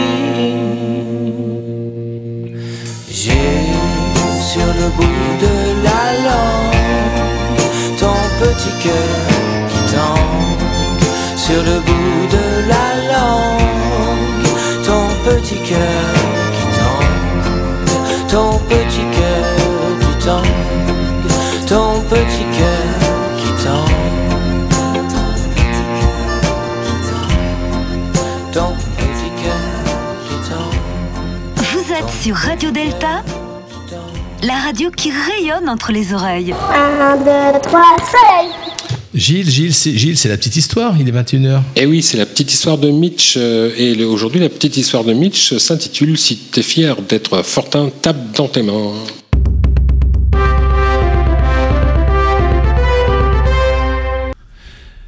Euh, 1976. Jean Bertin se balade dans les Halles à Paris. Oh, bah c'est joli ça, mais qu'est-ce que. Mais. Ah, bah qu'est-ce qu'ils sont forts ces messieurs. Oh, ils transportent des choses sur leur tête. Franchement, je. Ah, moi, j'en serais pas capable. hein. Mais qu'est-ce qu'ils qu'est-ce qu'ils ont sur la tête là? Monsieur, je- je peux vous demander ce que vous avez sur la tête là? Oui, euh, bah oui, on- monsieur, oui, oui, oui. Oui, ah, bah, bah, on transporte des charges, oui, c'est lourd. euh, C'est pas, c'est pas anodin, oui, oui. Oui, ah bah, on se met des trucs sur la tête, oui, non, mais parce que sur la tête, c'est beaucoup plus simple pour les transporter, parce que du coup, on, on met la force en haut et puis ça nous permet de ne pas avoir mal. Ah oui?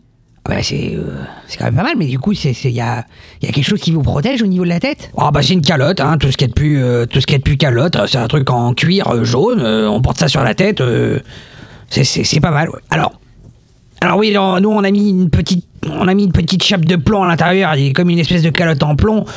C'est fait pour pas se faire mal à la tronche quand on transporte des trucs, quoi, voilà. Ouais, ben ça s'appelle un coltin, coltin, voilà, tout simplement, un coltin. Et ben quand on prend des paquets et qu'on les met sur la tête, on dit coltiner. C'est mettre sur le coltin et avancer. Oh. Et ça s'appelle comme ça, un coltin. Bah écoutez, j'ai appris quelque chose. Et c'est depuis lors que le verbe coltiner existe. Voilà la petite histoire. Et oui, vous êtes toujours sur euh, Radio Delta de Trois Soleils et toujours en compagnie de Patrick Naïm et de Thierry Murat. Et on parle d'intelligence artificielle. Alors, justement, puisqu'on parlait des, risques et en particulier des risques de métier et, et des applications aussi d'intelligence artificielle, on avait envie d'écouter Thierry Murat. Parce que Thierry Murat, j'ai lu des articles, c'est pour ça que euh, vous êtes venu ce soir pour nous présenter et nous parler surtout de, de ce livre euh, magnifique qui s'appelle Initial IA. Pardon, Initial A, je vais y arriver un jour quand même. hein. Initial A. Donc c'est euh, une bande dessinée, c'est un très beau volume, euh, composé de planches. Ça c'est normal, vous êtes dessinateur de bande dessinée. Sauf que les planches, c'est pas tout à fait vous qui les avez dessinées. Un petit peu tout Un de petit peu même. quand même, hein. C'est moi qui les ai, euh, c'est moi qui les ai conçus, créés. Je pense qu'on peut, euh, oui, je pense qu'on peut dire ça. Après, effectivement, c'est une histoire particulière ce livre.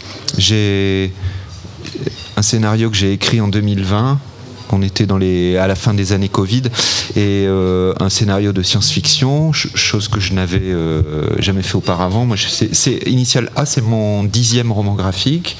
J'ai euh, et j'ai jamais, j'ai, j'ai jamais traité. vraiment frontalement euh, j'ai jamais affronté le, le- le genre SF vraiment euh, euh, donc euh, je suis toujours plutôt dans des, dans des récits romanesques euh, littéraires euh, mais, Mais c'est voilà. aussi un, un récit romanesque. non c'est plutôt un conte philosophique je dirais philosophique. ah ouais, ouais, ouais c'est une fable en fait c'est une fable dans, la, dans la grande tradition des, des- des fables qui, qui, qui racontent qui racontent l'humanité Alors moi je me suis dit Thierry Murat, à un moment donné, bah, il sait plus dessiner. Et comme on apprend à dessiner, peut-être qu'on désapprend à dessiner. Et il s'est dit, bah, il y a un outil qui s'appelle Midjourney. Bah, ce- ce scénario, euh, Qui fait des dessins tout seul. Alors bon, évidemment, c'est plus compliqué que ça, c'est pour ça que je vous taquine un peu. Euh, et donc les dessins, ils ont été créés par une intelligence artificielle. Ouais, ce scénario, il a dormi à peu près deux ans dans un tiroir. Je pensais le dessiner moi-même. Et puis à l'été 2022, les IA génératives d'images sont arrivées. Alors, hum, comme je m'intéresse beaucoup euh, à l'image, vous en doutez, c'est mon métier. Donc, euh, euh, je suis allé voir de plus près ce que c'était. Et euh, honnêtement, j'avais peur. hein. J'étais euh, terrorisé comme, comme un petit peu pas mal de, pas mal de gens dans la, dans la profession des arts graphiques et de la bande dessinée, de l'illustration. C'est assez effrayant de, lorsqu'on apprend que des algorithmes sont capables de faire aussi bien que vous. Et de manière extrêmement rapide. Donc j'ai appris ça, j'étais terrorisé. Euh, c'est un petit peu comme euh, au fond de mon jardin, si j'entends euh, des grognements ou des bruits bizarres, plutôt que de me barricader, je vais, je suis plutôt du genre à sortir. Je, je suis, je suis un rural, je vis à la campagne. Alors je vais peut-être vous effrayer, mais je vais vous faire peur euh, à vous les, Non, non, les- mais les amis on les pas tous parisiens. parisiens ici, hein, J'ai euh, plutôt, ouais, j'ai- j'ai. Alors j'entends du bruit au fond du jardin, je vais plutôt sortir avec mon fusil voir ce qui se passe, quoi. En Avec pleine- le fusil En pleine nuit. Non, non, pas en plein jour. Je vais pas ça. Non, mais ouais. euh, Non, j'ai. Non, non, c'est une fable. J'ai j'ai pas de fusil, euh, Philippe. Je, je suis pas chasseur. Mais euh, donc. euh, Donc vous êtes dit, ces outils ben, existent. Ces outils existent, je vais, je les essayer. Ouais, je vais aller voir ce que c'est. Mais je vais aller voir ce que c'est, mais vraiment, euh, mais sans fusil. euh, je- je- J'essaye le truc. Qu'est-ce que c'est que ce. euh, Qu'est-ce que c'est que cette machine diabolique euh, al- algorithmique qui, qui dessine à, no- à notre place? Tous les suis- dessinateurs ont fait ça, j'imagine. Non, pas tous. Non, non, non, non, loin de là. Et évidemment, ceux qui ne l'ont pas fait ont pris peur. Une peur panique, une, terreur. Donc moi, je suis allé essayer. La terreur n'a pas spécialement disparu. J'étais toujours aussi terrorisé, mais c'est couplé quelque chose d'incroyable. C'est la fascination. Et je me suis retrouvé coincé entre les deux. Euh, ce qu'on appelait au 19e, je ne sais plus quel est ce personnage littéraire qui a inventé ce terme euh, au début du 19e, euh, le mysterium tremendum, ce qui veut dire exactement ce que entre entre terreur et émerveillement. Donc c'est un petit à l'époque ça avait un, au 19e, ça avait un petit côté mystique et il y avait cette euh, oui, il y avait cette mystique là dans ce mais c'est aussi un ça peut être un, un déclic, un déclencheur euh, d'un geste artistique ou un déclencheur créatif en tout cas, Euh, sur tous les plans, littéraire ou pictural ou musical, peu importe. Et euh, j'ai eu le sentiment à ce moment-là que ça l'était, que le Mysterium Tremendum avait fonctionné. Je me suis souvenu à ce moment très précis de mon scénario initial A qui dormait dans, dans un tiroir depuis deux ans, qui racontait l'histoire de l'effondrement d'une humanité. euh, puisque c'est pas vraiment la nôtre, c'est une fable. On est sur une planète, une exoplanète parallèle, donc c'est pas vraiment non plus la nôtre. C'est vraiment une fable. Le principe de la fable, c'est de, de, de- de- de déplacer euh, notre humanité ou notre humaine condition dans un autre univers pour pouvoir euh, en parler peut-être avec plus de recul et y amener plus d'éléments critiques.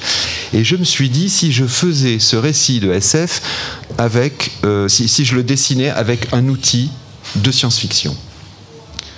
J'en ai parlé à mon éditeur avec qui je venais de finir le livre précédent.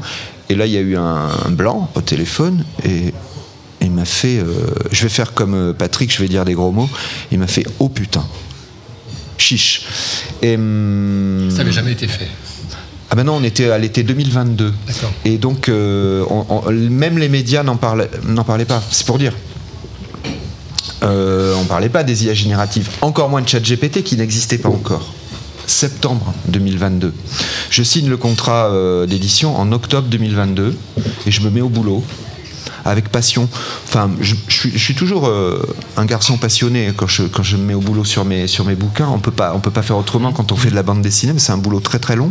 Donc il vaut mieux être passionné. hein. Sinon, euh, sinon on passe un mauvais, euh, c'est pas un mauvais quart d'heure, on passe une mauvaise année. Généralement c'est un an, euh, 12 mois, 14 mois de boulot sur une bande dessinée de- d'une centaine de pages, 150 Un- un pages. c'est ce plus que je fais. 150, hein, Ouais, c'est énorme. C'est c'est les volumes que je fais habituellement, oui, 150 pages, 200. Donc c'est euh, une, bonne grosse année. Là, il se trouve que j'ai bossé euh, deux fois moins. Mais d'une manière intense. Et j'étais épuisé. Et ça, c'est là, je me suis rendu compte de ça. C'est pour ça que je dis que c'est une expérience artistique, bien sûr, mais c'est une expérience humaine aussi, où, j'ai, maintenant je peux parler de ce que ça fait, ce que j'ai éprouvé dans mon corps, de faire un bouquin de cette manière avec une IA. J'étais lessivé. Parce que, en fait, pour générer les pages, on génère plein d'images. On, on en génère plus qu'il n'en faut. Un petit peu comme des rushs en vidéo. Pour, chaque après- page, il y a des planches, il y a plusieurs images, hein, forcément. Ouais, ouais, ouais. Et pour chaque image, il y a une génération de plusieurs images. Ouais. Qui est. Qui est euh, ouais, ouais. Ça bosse assez vite. En 60 secondes, on a une image, donc euh, on va pas se priver d'en faire 15 si on veut euh, choisir la meilleure, si on veut avoir du choix. Je parle d'une image. La planche de bande dessinée telle qu'on la connaît, euh, avec des gouttières entre les cases, tout ça, c'est du, du fait main sur Photoshop. Donc, euh, quand je dis fait main, euh, du fait souris, on va dire. Et donc, non, ça, c'est vraiment du 100% humain. En revanche, la matière première des images, case par case, ouais, c'est des centaines d'images générées comme ça. Donc ça, c'était un, un rythme que la machine m'imposait, mais enfin, je l'avais bien cherché. euh, Oui, c'est vous qui avez commencé, non, non, hein, n'est pas ouais, venue vous chercher, la un peu moi qui ai commencé, ouais, ouais, vrai. Mais je voulais ce que je veux dire, ça, ça impose un rythme euh, de production qui est euh, qui. Alors ça reste de l'art de la création artistique, donc je ne vais pas utiliser le mot un rythme effréné, mais je peux imaginer ce que ça peut générer en entreprise, une espèce de, de, de rat race, euh, vous savez, la course du rat où on, où on fait un, un infarctus à, à 30 ans. Faire gaffe. Vous avez quoi. passé l'âge hein, déjà. Bah, moi, euh, l'infarctus, euh, je sais pas si j'ai passé l'âge de l'infarctus, j'ai 57 ans, mais euh, ça peut. Non, non, mais j'ai. Après, j'ai pas été dans un état d'é- d'épuisement total, mais je sentais une, un décalage entre le rythme biologique humain et un espèce de rythme qui me dépassait, qui était imposé par la machine. Un peu ce qu'on peut trouver pour les, les grands joueurs de jeux vidéo qui sont pris finalement dans le rythme du jeu, qui les dépasse euh, puisqu'ils jouent avec le jeu. Quoi. Certainement, mais je connais pas ce phénomène. Je suis pas gamer, moi, mes, mes enfants le sont, mes, mes ados le sont un petit peu. Je pense que c'est autre chose parce qu'on est dans un processus créatif et de, de production. Quand on est gamer, on, on est passif quand même, même s'ils vont vous dire que non parce qu'ils Oui, sont dans une partie, ils sont très actifs, mais non, en fait, ils ne produisent rien. Ils jouent. Alors justement, en termes de production, pour, pour nos auditeurs qui sont complètement profanes et qui se demandent bien comment on peut générer des images avec l'intelligence artificielle, comment ça se passe pratiquement? Vous, Si je prends l'image de la couverture, par exemple, qui est magnifique, hein, où on voit une, une jeune fille ou une jeune femme avec un casque futuriste euh, qui ressemblerait presque à un casque de moto ou un casque d'astronaute, et sur un paysage très, très désert et en même temps très chaud, avec des couleurs très chaudes, comment ça se passe? Je, je- je mets, je mets sur le, ce qu'on appelle le prompt, c'est-à-dire la- la- l'interaction euh, en langage quasi naturel. Je dis voilà, je voudrais une, une image avec euh, une jeune femme habillée de telle couleur, avec un casque futuriste, dans un paysage comme ça. Ça suffit Mais vous pourriez prompter, Philippe. hein. En fait, merci, j'ai je vais remarqué essayer dès pour, demain. pour prompter de l'image. Alors, prompter, ça veut dire euh, faire une requête au système qui renvoie une image. hein, écrite avec euh, notre langage humain. D'accord. À l'époque, c'était euh, donc je rappelle septembre 2022 sur Midjourney version 3. Euh, On en marque est à la 7, hein, je crois, version, une chose comme ça. non, cinq ou la et demi 8. ou 6. Ah bon, d'accord. Ouais, euh, ça, ça- ça ne fonctionnait qu'en anglais. Oui. Bon, euh, très bien, il y a, y a- il y a DeepL à côté, pas loin, euh, c'était. Mais, euh, Et puis il y a Sophie à côté qui fait la traduction, qui, est- Ouais. voilà, qui peut servir Et aussi. seulement à partir du russe, pas l'anglais. Ah oui, suite alors.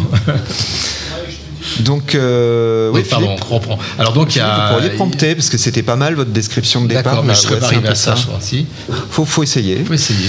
Non, ce qui se passe, c'est qu'il faut sortir du descriptif. Le descriptif, c'est la base. Je me suis rendu compte de ça de manière empirique, hein, parce que moi, je suis pas du tout, euh, je sais pas du tout ce que c'est la conception euh, de ces de ces bestioles algorithmiques. Je ne connais pas comment. euh, j'ai appris à j'ai appris à, à com- comprendre entre guillemets euh, comment réagissaient les comment réagir euh, ce- qu'il fallait prompter pour obtenir ce que j'avais moi envie mais après c'est différent pour chacun C'est un peu ce que disait Philo tout à l'heure, c'est apprendre à, à utiliser la machine, non pas euh, la machine qui apprend à utiliser l'homme. Enfin, une espèce d'interaction qui, se- qui se, Exactement. fait il y a, il y a une hybridation qui doit être absolument à sens unique, c'est-à-dire que c'est l'homme qui doit coloniser la machine et pas l'inverse. Si jamais on, on arrive sur une, une notion un peu floue et un peu ambiguë où c'est on sait plus trop qui. Si vous voulez, j'ai une algorithme, à- une allégorie que m'a- que, que m'a- que- dont, dont m'a fait part mon ami philosophe euh, Miguel Benasayac. J'ai un ami philosophe maintenant, alors je le casse dans ça. chaque interview. Il me, il me citait le, le- la coévolution du- de l'homme et du chien euh, à l'époque préhistorique. C'est, figurez-vous, grâce euh, à, à notre euh, position de dominant sur lui, c'est grâce à ça qu'on a, a réussi à acquérir le langage. C'est- grâce à ça que notre. Parce qu'on lui a délégué finalement toutes les basses besognes du, de suivre les pistes avec son flair. Parce que nous, sapiens, euh, n'ayant pas encore le langage, enfin, euh, homme primitif, on avait euh, une mâchoire euh, qui nous empêchait de, de- de- On avait les sinus, qui, enfin bref, on n'était pas équipé morphologiquement pour euh, développer le langage. Et puis surtout, on était assez haut du sol et on n'avait pas très envie de se mettre à quatre pattes pour renifler. non, mais on était surtout équipé pour renifler, quoi, pour renifler les pistes. On a délégué ça aux chiens, ce qui nous a permis, nous, de morphologiquement, de développer le langage. Vous voyez ce que c'est qu'une coévolution dans un sens. Là, si, avec la machine, on risque d'avoir ce genre de coévolution qui vont se mettre en place. Et ce serait bien de pas devenir euh, des, des- des esclaves réclamant euh, notre, nos noces euh, numériques. Quoi. Et alors, par exemple, bien de prendre le dessus. Imaginons que pour ce, pour ce travail, vous ayez un. puis Après, je donnerai la parole à, à Patrick Naïm. Vous ayez un, un apprenti à, côté de vous qui, sait dessiner, qui sait faire des choses, et, et vous lui déléguez du travail. Vous dites voilà, je voudrais avoir. Dessine-moi la, la couverture de mon livre. Dessine-moi un mouton. Dessine-moi un mouton. Absolument, Gilles. donc, Mais c'est ça, c'est le- ça. c'est Donc, exactement ça. Est-ce que ce serait l'équivalent du prompt ou bien il y aurait un autre langage qui passerait Il y aurait des choses différentes? Est-ce que comment ça se passerait si c'était un être humain à la place d'un logiciel? Pour lui dire décide-moi ce que vous voulez Est-ce que ce serait l'équivalent du prompt ou ça serait un autre langage, une autre forme d'approche, un autre dialogue en fait? Parce que là, on est dans la coévolution. En fait, finalement, vous avez appris aussi à faire les prompts qui vont bien en fonction de ce que vous souhaitiez. En fonction des réactions de la machine, que j'ai appris à apprivoiser petit à petit. Euh, bon voilà, dans le prompt, il y a. je me suis rendu compte que plus on mettait de la de la poétique, de la poésie, dans la, dans la manière d'organiser les, les mots et les, et les phrases entre elles, on obte- moi j'obtenais euh, un résultat qui me, qui me convenait davantage, c'est-à-dire sortir du descriptif euh, terre à terre, euh, le garder en toile de fond parce que vraiment euh, il, il est important d'avoir les images pour avoir les images qu'on veut ben, il faut quand même décrire le contenu voilà la ligne d'horizon tout ça comme vous avez dit tout à l'heure le- le- l'herbe dans le vent euh, mais voilà l'herbe dans le vent. Pas juste de l'herbe pas juste de l'herbe euh, sur la- sous la ligne d'horizon. Peut-être ajouter dans le vent ou dans un vent chaud ou dans un vent chaud du matin ou euh, mm, avec un ciel du soir. Euh, vraiment aller vers de la poésie au sens où Rimbaud l'entendait, où on essaye de, de- de disloquer les mots euh, pour, pour réinventer le langage. C'est ça hein, qui, disait euh, Rimbaud. Est-ce que vous avez eu des surprises, bonnes Ah ou oui, mauvaises tout le temps, à chaque Tout le fois. temps. Tout- à chaque fois, c'est ça qui est euh, incroyable. Incroyable. Patrick une, Naïm. une petite question toute, toute simple, c'est comment est-ce qu'on fait pour s'assurer que la, la jeune fille, elle a, la, elle a la même, la même tête tout au long de la BD On peut pas. On peut pas.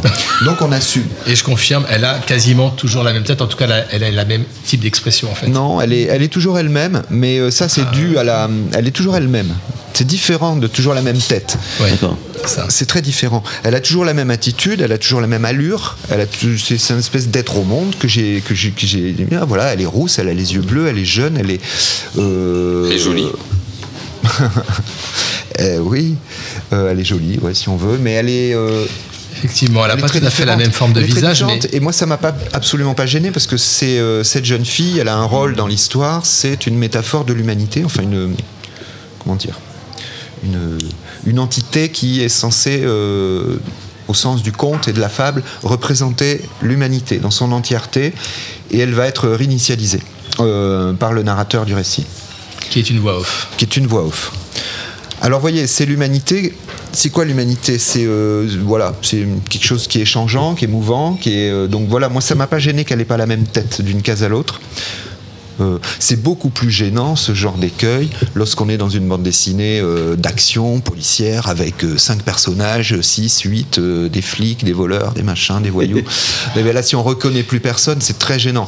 Moi, c'est un conte poétique avec un personnage solitaire dans un décor dépouillé, des grands espaces. Donc voilà, on sait toujours que c'est Alice. Euh, J'allais dire à l'écran, mais euh, pour le coup, c'est devenu du papier. Maintenant, c'est un livre. Gilles, vous aviez une question pour Ouais, une- euh, Thierry Alors deux petites questions, euh, deux questions. auditeurs. Euh, Est-ce que euh, est-ce que vous avez est-ce que vous lui avez donné un petit nom à cette intelligence artificielle au fil au fil de l'eau? Non.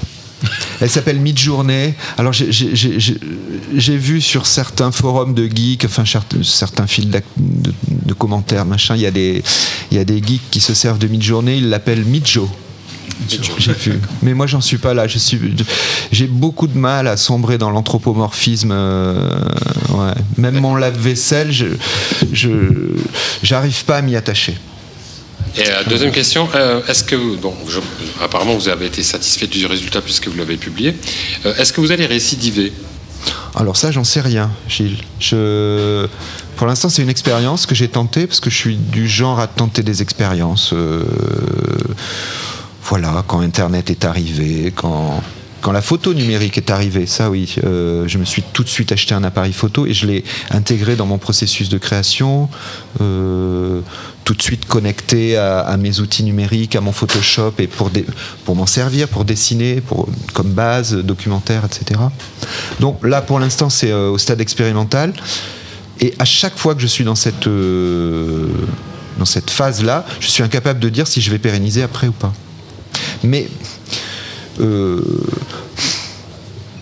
c'est difficile de dire, euh, de dire jamais, je, je- parce que c'est là. C'est là et c'est forcément un outil qui va rester dans ma trousse. Euh, j'ai une, grosse trousse hein, parce que depuis euh, bah oui oui depuis l'arrivée du Macintosh euh, fin 80 début 90 j'ai commencé par y mettre évidemment le petit classique couleur le Macintosh classique couleur qui, qui Ah était oui, gros comme un minitel un peu C'est ça. ouais Avec des échanges de disquettes en permanence. avec des disquettes euh, 3 pouces et demi ouais Pas floppy du tout.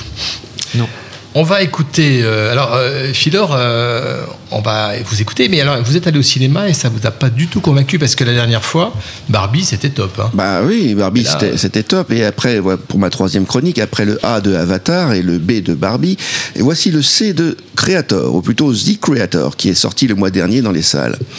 Dans un futur proche, il raconte l'affrontement entre des humains et des robots humanoïdes, qui luttent pour leur survie respective. De la part du réalisateur de Star Wars, Rogue One, on pouvait s'attendre à des effets spéciaux réussis, et de ce côté-là, effectivement, ils le sont. Par contre, le scénario coche toutes les cases des poncifs du genre. Les robots ne sont-ils pas plus humains que les humains? Pourquoi se faire la guerre alors qu'on pourrait s'aimer les uns les autres? Mais le principal piège dans lequel le film saute à pieds joints est celui de l'anthropomorphisme.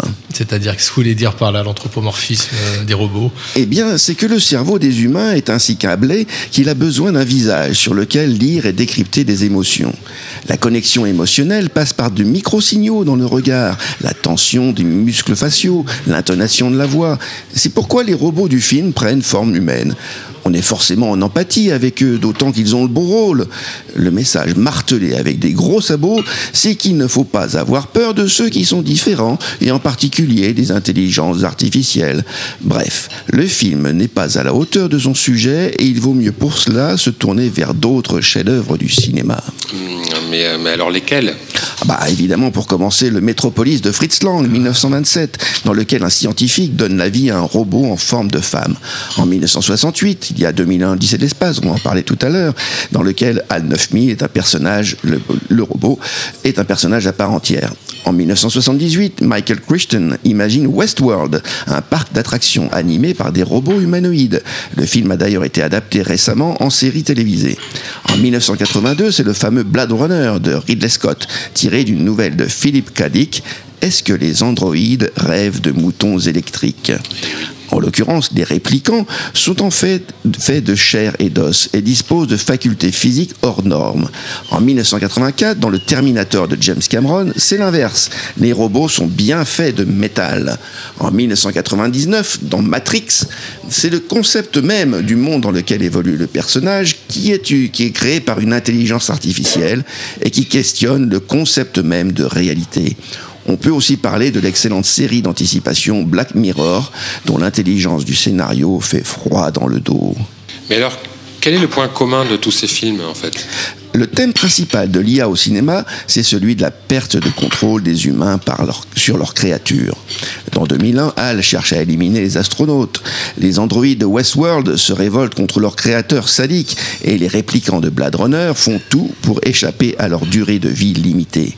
Ce thème n'est pas nouveau. Il est au cœur du roman de Mary Shelley, Frankenstein, dont on en a parlé tout à l'heure, adapté plusieurs fois au cinéma, ou de la légende du golem, créature surpuissante créée à Prague par le rabbin Judah Lov Ben Benzalel.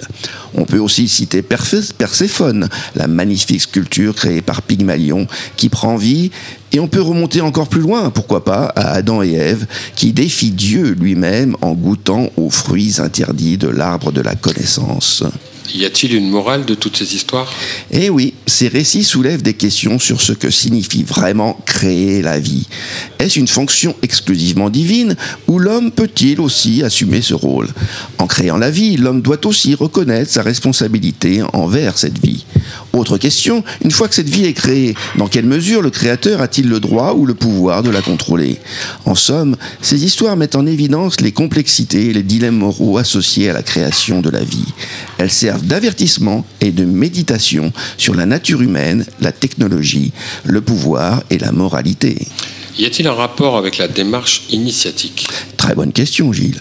L'initié est le résultat d'un processus de création artificielle, imaginé et exécuté par et pour des humains.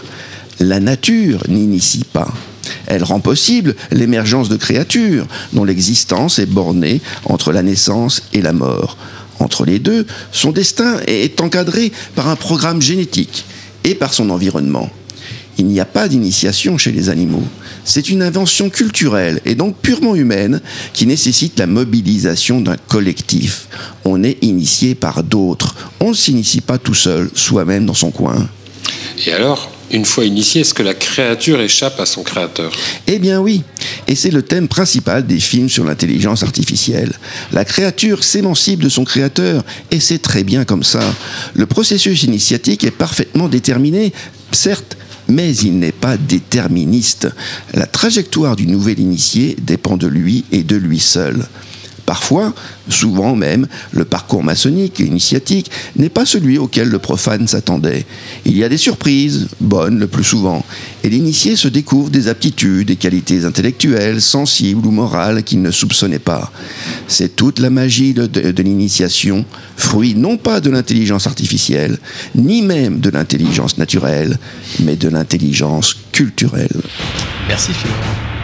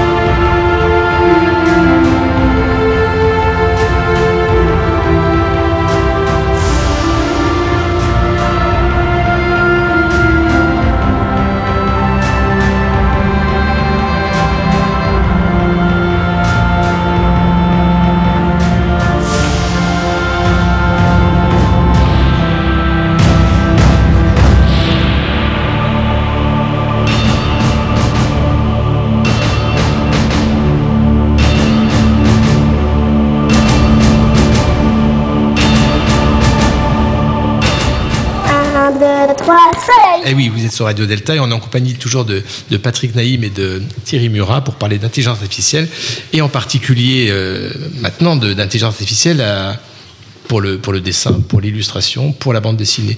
Alors j'ai une dernière question peut-être pour, euh, pour Thierry Murat, c'est quelles ont été les, réactions de votre environnement professionnel et certainement amical, les gens avec qui vous avez travaillé, vous continuez à avoir des contacts, euh, votre réseau, comme on dit, euh, comment ils ont reçu euh, la, parution, alors j'ai pas dit le nom d'éditeur, c'est l'éditeur, c'est Logout, c'est un label que vous avez créé, comment ils ont reçu à la fois ce travail et puis le résultat de ce travail, et puis le fait d'avoir utilisé évidemment un outil d'intelligence artificielle quelle a été la réponse de, la corporation C'est une histoire euh, longue et compliquée. Compliquée au départ. Après, elle s'est fort heureusement euh, simplifiée, euh, dans le bon sens du terme.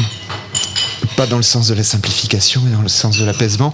Ouais, ouais, c'est très, c'est, c'est très, euh, c'est, très tendu, c'est très, c'est très crispé. euh, le monde de la création, on l'a vu avec euh, tout ce qui s'est passé à Hollywood, et voilà, le grand public a, eu connaissance de ça. Mais dans le milieu de l'illustration de la bande dessinée, les gens sont très, très, très tendus.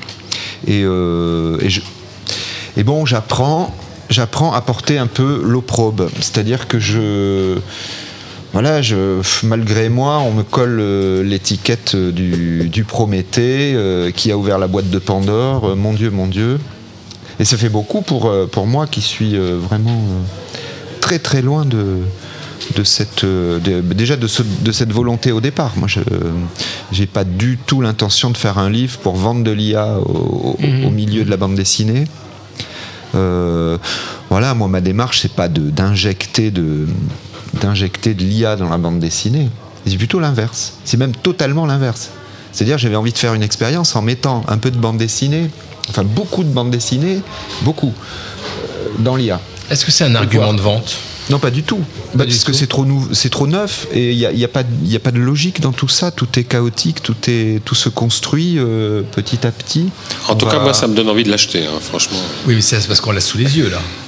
Ah non, mais même le concept, quand tu m'as parlé du concept, c'était tout de suite. Donc c'est un argument de vente. Enfin, pour, pour, euh, pour, pour certains amateurs de bande dessinée comme moi, euh, ça peut être. c'est- de l'attrait nouveau déjà. Quoi. Oui. Donc, euh, Mais il y a le résultat. ouais. Mais le résultat est top, en plus.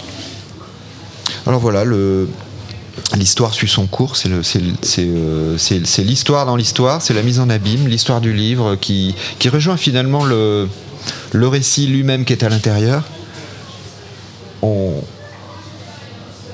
on est en train de se. C'est comme si on vivait, se- on vivait ce que le livre raconte. Il y a quelque chose de, de l'ordre de. On, on vit aujourd'hui ou peut-être demain ce que le livre raconte sous certains aspects en fait. Oui, oui. Et puis c'est une démarche qui est prise euh, comme une démarche paradoxale de la part du milieu. Parce que je suis euh, vraiment dans la voie du milieu entre, entre technophile et, et technophobe. Je suis et, et clairement pas technophobe. Clairement pas technophile, je, je veux dire, je vais y arriver. Euh, non, non, moi je, suis- je, suis, euh, je me suis enfui des réseaux sociaux euh, très tôt, après y avoir passé juste deux ans.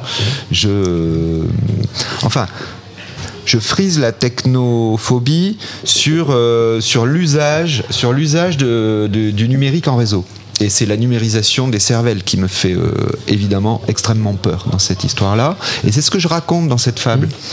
Malgré tout, j'utilise un outil euh, qui sème la panique euh, au sein de la, enfin, euh, dans la communauté des hommes, mais aussi, mais, mais dans la communauté de, de, de la bande dessinée. Alors voilà, paradoxe. Qu'est-ce qui fait Thierry Murat au milieu de tout ça? Paradoxe. Il essaye de survivre. Paradoxe comme nous- intéressant. Comme nous tous. Alors on va écouter maintenant la, la chronique d'Ingrid parce qu'on va revenir justement sur 2001 l'Odyssée de l'espace. Mais avant ça, évidemment, on va écouter la musique du générique.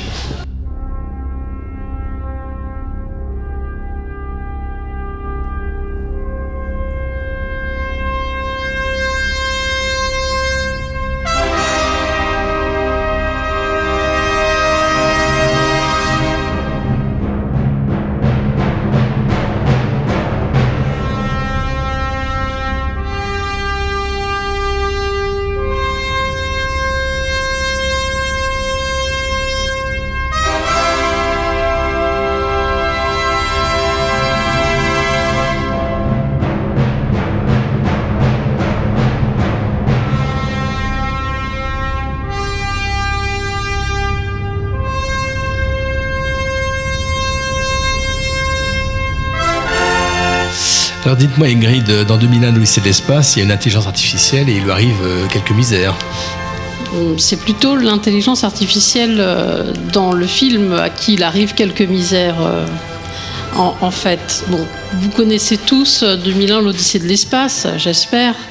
Ce film où on passe 5 minutes dans le noir au début euh, à écouter de la musique sans savoir euh, s'il va se passer quelque chose, même un petit peu plus. Et puis après, on voit des singes, on comprend pas trop. Et puis euh, les singes euh, trouvent un monolithe. euh, subitement, on a l'impression que ça les rend intelligents. ils attrapent des os, ils se tapent dessus. Bon. Et puis on fait un bond dans le, dans le temps et, et on part un petit peu à la, à la conquête de l'espace. Et ce sont deux hommes qui, qui partent. C'est un petit peu un, un voyage initiatique. Et ils ont, euh, pour leur tenir compagnie, dans ce film qui est extrêmement euh, contemplatif, où la musique tient euh, une place prépondérante, avec, comme- on l'a entendu ainsi par, la- par les Zarathustra de Richard Strauss, mais il y a aussi Le lac des cygnes de Tchaïkovski, Le Danube bleu, et puis Aram Khachaturian. Enfin, la musique tient un rôle. euh, qui met en exergue les images euh, qu'on voit. Et il y a, au milieu de tout ça, un personnage euh, qui n'en est pas vraiment un. Et ce personnage, euh, c'est Al. Et donc, euh, qui est Al? Eh bien, imaginez-vous euh, en train de voyager dans les profondeurs de l'espace, euh, le clair de lune à votre gauche, Jupiter à votre droite, et un ordinateur intelligent nommé HAL 9000 pour vous, tenir compagnie.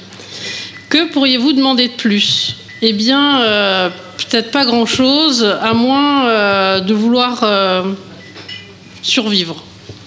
Au début, Al est plutôt un partenaire de voyage plutôt cool. Il gère tout, du pilotage du vaisseau à la préparation du café. Mais plus l'histoire avance, plus Al commence à se comporter euh, comme un sale gosse. Il cache des trucs à ses coéquipiers et puis euh, il prend des décisions euh, pour le moins bizarres. La scène où Dave Bow- Bowman tente de débrancher Al est un peu comme une engueulade entre colocs. Al devient un peu trop possessif au point de tenter de prendre des mesures drastiques pour protéger sa place sur le vaisseau.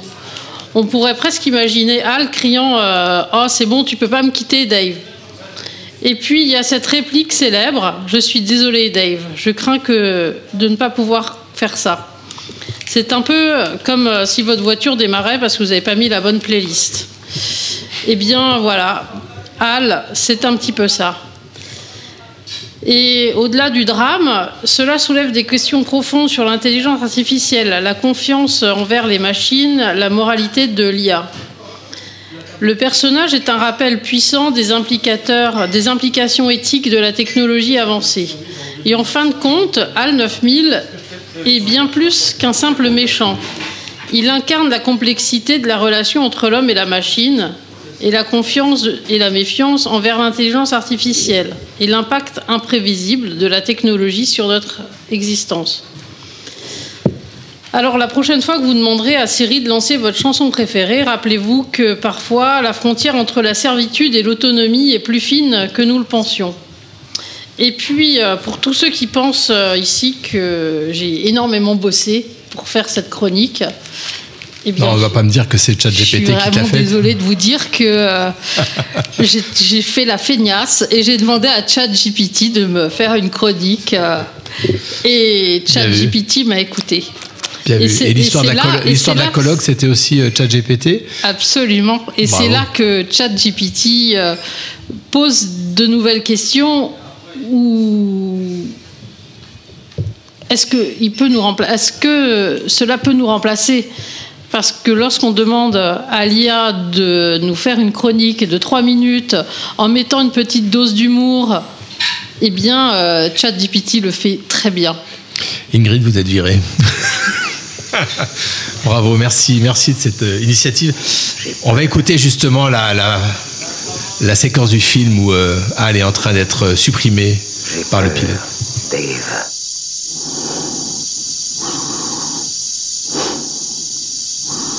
Dave. Mon cerveau se vide.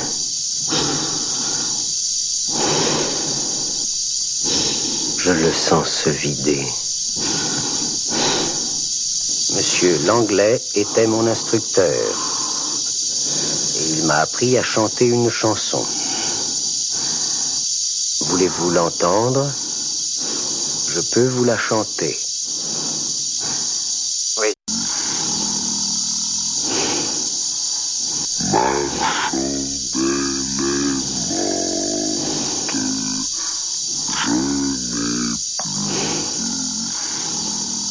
Ben merci Ingrid.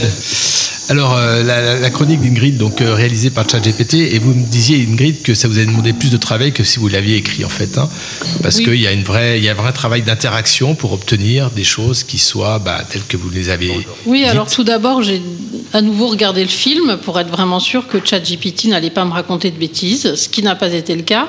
Et ensuite, on, pose des questions par rapport aux réponses qu'on obtient. On, peut demander euh, je voudrais euh, un petit peu d'humour, euh, non, cela ne me convient pas, est-ce que tu peux changer telle phrase ou, tel paragraphe et, donner plusieurs propositions. Et, on obtient ces, propositions. C'est assez amusant. Je dois avouer que j'ai passé un moment assez rigolo, mais j'y ai quand même passé 5 ou 6 heures. Avis à tous nos, nos frères et nos sœurs qui ont des planches à faire, hein, quelques mots clés, et hop là, ChatGPT fait les planches pour vous. Alors, il s'est quand même planté un peu sur la, la- la musique parce qu'il n'y a pas le lac des cygnes dans 2001, ça je suis formé. Oui, ça c'est vrai, ça m'a choqué aussi quand je l'ai entendu, mais je me suis peut-être que je me souvenais plus très bien. Ouais, c'est plutôt la danse des canards qu'il y a, je crois. Ça, c'est la suite 2010. Thierry euh, Murat, vous vouliez intervenir, euh, réagir, rebondir, je l'ai dit, Aïe, rebondir aïe, aïe. sur la chronique On et l'utilisation de. ChatGPT Ce qui m'intéresse d'entendre, c'est que Ingrid a, a- a bossé. Elle a bossé sa chronique. Alors, si je peux me permettre, il y a très brièvement le lac des cygnes Ah. dans une scène de ballet en apesanteur à bord du vaisseau. Mais oui. Le beau Danube bleu, oui, je veux bien, mais enfin bon, on vérifiera plus tard. euh, Alors, Thierry. Je suis prêt à prendre les paris. Thierry. Oui, Ingrid disait qu'elle avait, qu'elle avait bossé sa chronique avec ChatGPT. C'est pas une chronique de ChatGPT réellement. Elle Donc en fait, la morale de l'histoire, c'est si on demande à l'intelligence artificielle de nous effacer, elle va le faire. Euh, a contrario, euh, le même euh, scénario inversé. Le, donc le, le scénario, le, le final de 2001. Donc du coup, on débranche la machine et tout va bien. mais finalement, Al euh, est peut- est peut-être euh, plus humain que l'humain, puisque tout ce qu'il veut, c'est pas crever. Et tout ce qu'il demande, c'est simplement à ne pas mourir. Ah, mais alors ça, on rejoint la, la question de, de Patrick tout à l'heure sur la mort. Euh, Est-ce que le, le système intelligent a la notion de vie et de mort? Patrick euh, Naïm. C'est une bonne question, non? La réponse est Vous moins avez évidente. 4 heures. hein. on pourrait demander Comment, comment on peut imaginer un système artificiel qui n'a pas dans sa tête l'idée que, comme ici, autour de cette table, on est tous mortels et qu'un jour on sera plus là? En gros, une IA qui est, consci- qui est consciente de sa finitude. Mais il faudra déjà qu'elle soit consciente. Conscience qu'il y a une prise et il suffit de débrancher la prise pour que la machine arrête de fonctionner. Alors, c'est pas toujours le cas. Non, bah, pardon. euh, je- non. Euh, cette histoire de la conscience, c'est c'est un- évidemment un truc qui revient tout le temps dans l'IA, quoi, depuis longtemps. Et, euh, et ça fait partie de, de ce que les chercheurs à l'époque appelaient les propriétés émergentes. C'est-à-dire, On se disait. C'était le principe de l'IA d'ailleurs, c'est de se dire finalement on va mettre des, petits neurones entre eux et, l'émergence de la combinaison de plusieurs, euh, plusieurs entités très simples va apporter de la complexité. Il y a la même chose, on a parlé tout à l'heure des, systèmes euh, en- agents, c'est-à-dire finalement on, on- décrit les fonctionnements de- de petites entités autonomes qui peuvent interagir entre elles, etc. Et on voit ce qui émerge. Un peu à l'image de l'intelligence collective dans les, dans les essaims d'abeilles, dans les Voilà, fourmilières. exactement, exactement. Et alors la, la question, c'est est-ce que la conscience est une propriété émergente de la matière? C'est ça la question. hein. Maintenant, je, pardon, mais je vais pas répondre. Ah bah si, bah si, Moi, quand on pose une question, il faut y répondre. Moi, je, je dirais, enfin, en tout cas, ma conviction personnelle, c'est que c'est l'inverse. C'est-à-dire? C'est-à-dire que la matière est une propriété émergente de la conscience. Oh là là. Mais bon, on peut. Philippe Cadic sort de ce corps. Alors justement, puisque vous avez la parole, euh, Patrick, comment vous voyez, euh, alors on va faire un peu de prévision, euh, comment vous voyez l'avenir de, de tous ces systèmes d'intelligence artificielle d'un point de vue technique? Ça, je pense qu'il n'y a aucun doute, vous avez des réponses, mais aussi d'un point de vue social, en termes d'acceptabilité, de peur, de risque. euh, comment vous voyez euh, les choses un peu? Honnêtement, je suis pas très très optimiste, quoi. C'est-à-dire que, euh, non, je suis pas très optimiste parce que Donc moratoire, ne prenons pas de risques. moratoire, je sais C'est pas. non, il faut, que, impossible. il faut que les choses euh, se fassent, mais par rapport au, au- à ce que j'étais il y a 30 ans, donc quand, quand on a commencé à travailler là-dessus, quand j'étais quand j'ai commencé à travailler, euh, pratiquement tous les problèmes qu'on se posait ont été résolus.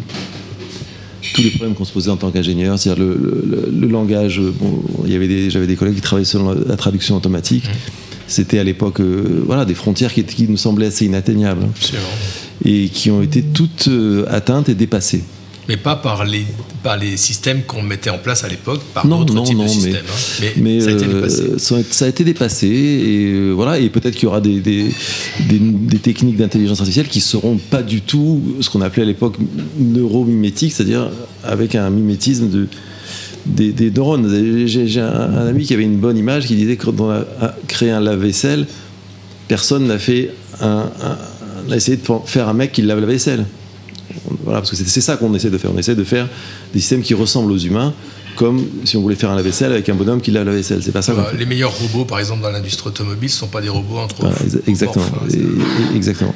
Et donc tout- ces, euh, toutes ces frontières ont été dépassées, mais malheureusement, je- je- j'avais écrit, ça date de plus de 30 ans, un, un livre sur les réseaux de neurones à l'époque. Et, euh, et voilà. Et donc j'ai un peu contribué parce qu'il y avait des, des jeunes qui venaient me voir, euh, qui étaient plus jeunes que moi encore, qui étaient étudiants et qui voulaient s'engager là-dedans. Et finalement, je ne suis pas tellement content d'avoir contribué à ça parce que je trouve que le, je trouve que la façon dont on a dépassé ces frontières, alors euh, on parlait tout à l'heure des réseaux sociaux et de, de, de, de- de l'impact sur la, société de ces, systèmes. Je pense que pour l'IA, ça va être la même chose, malheureusement. Je pense que euh, on va se poser la question. Tu parlais tout à l'heure de, fuir les réseaux sociaux. Je pense qu'on va se poser la question de fuir de l'IA à un moment donné. Je ne suis pas très optimiste sur le sur le voilà le fait qu'on va réussir à être les, qui va être le chien de l'autre. hein. Parce que pour l'instant, en ce qui concerne les réseaux sociaux, les téléphones, etc., c'est plutôt plutôt le, pas dans le bon sens, quoi. Mais bon, c'est une vision un peu pessimiste. On, va- on pourrait parler technique ou des choses plus gaies, mais sur le- l'aspect social, je suis pas très optimiste. non. Thierry Murat et puis peut-être Philor aussi. Ah, Philor d'abord. Allez, Philor. Non, pas forcément. Mais pour Sur l'aspect de l'av- l'avenir, un peu, comment vous voyez les choses se profiler Moi, je, ce serait difficile de faire des prédictions, Bien mais sûr. par contre, je voudrais rebondir sur euh, cette idée de, de création inversée, c'est-à-dire que l'émergence, euh, quelque part, c'est la définition de la vie, c'est l'émergence, c'est une complexité supérieure qui naît euh, d'une organisation plus simple. Euh, donc, l'intelligence est-elle une émergence du cerveau? Ça, c'est effectivement la question. Mais euh, est-ce que le cerveau, quand, quand Patrick, vous disiez tout à l'heure que la matière, l'esprit crée, la matière quelque part, je ne sais pas, mais ce que l'esprit crée en tout cas, c'est des structures. Et sont des structures culturelles, ce qu'on dans la théorie des mêmes on appelle des mêmplexes, c'est-à-dire des structures culturelles qui constituent une organisation du vivant. Et euh, bah, les, plus, les plus connues et les, celles qui ont réussi, c'est celles qui ont survécu au temps, c'est-à-dire les traditions, et ça nous rapproche de, de notre réflexion, euh, les religions. Et les religions les plus anciennes sont celles qui ont su s'ancrer profondément dans, le, dans la psyché dans la psyché, psyché humaine et qui comportent en elles-mêmes les, capacités de se reproduire et de se transmettre. Et c'est comme ça qu'on crée quelque part une nouvelle, une nouvelle entité complètement immatérielle avant l'ordinateur, tout ça, hein, euh, qui est, c'est- que sont ces structures euh, euh, créées par la culture. Et quelque part, l'intelligence artificielle est, est pour moi un outil. Alors euh, en maçonnerie, les outils, euh, on- ça nous intéresse. Et, mais on sait que l'outil n'est pas la finalité.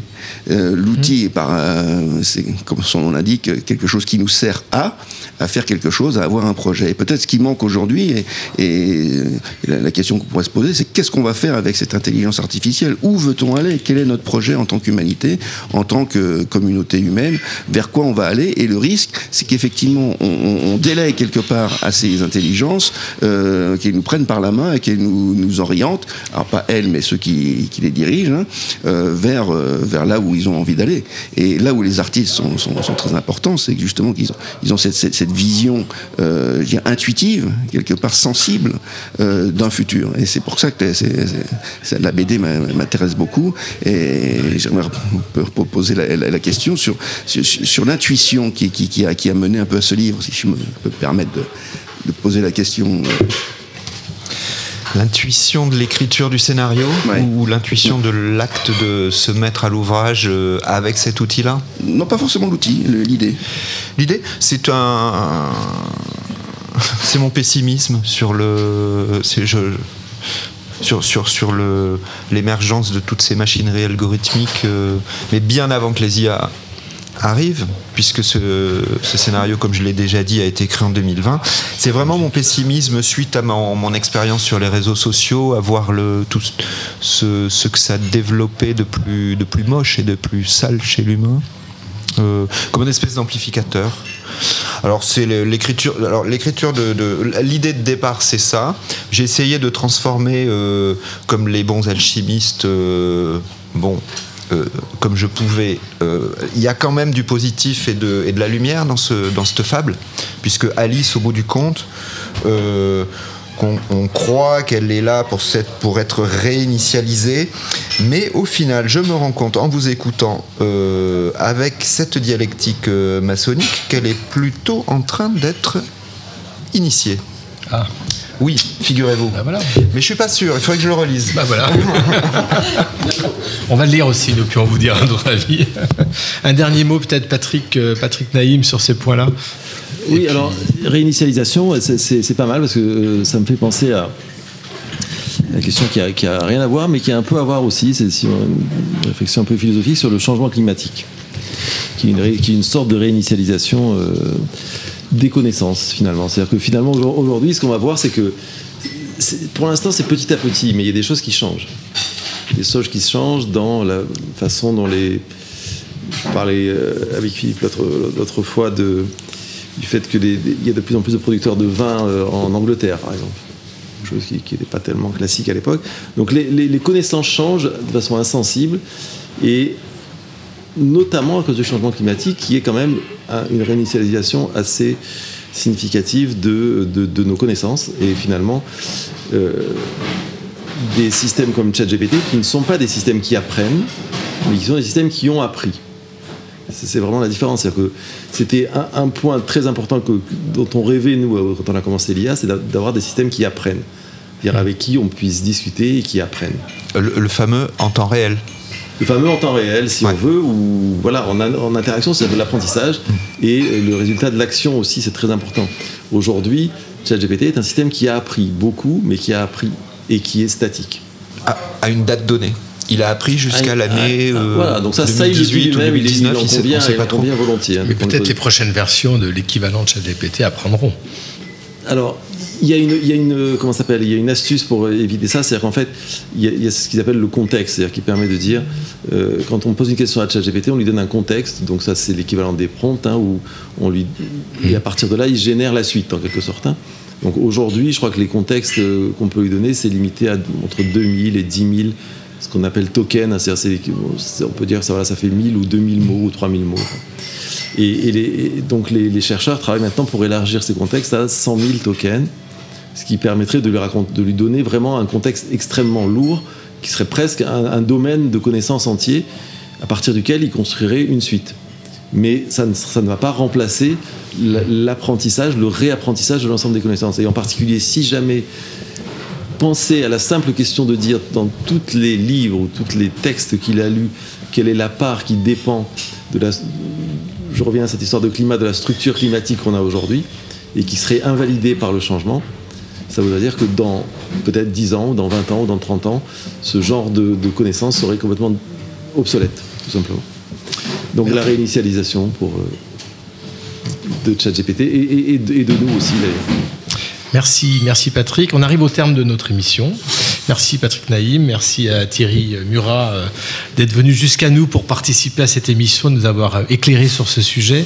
On pourrait évidemment euh, continuer pendant des heures, mais je crois qu'il commence à se faire un peu fin et donc nous allons nous arrêter. Alors je voulais juste avant de finir vous présenter un livre qui vient de paraître chez, chez et on salue Didier Quignou qui, qui dirige cette nouvelle collection chez Détrade, une collection roman et qui s'appelle Une nuit au parc et c'est de notre sœur euh, Dominique Ségalen, hein, qu'on connaît bien, notre sœur du droit humain, qui a écrit beaucoup d'ouvrages sur la franc-maçonnerie, sur l'histoire du, droit humain en particulier sur la mixité euh, en franc-maçonnerie. Et là, elle, écrit un roman intéressant et je voulais juste donner euh, quelques phrases de la quatrième de couverture.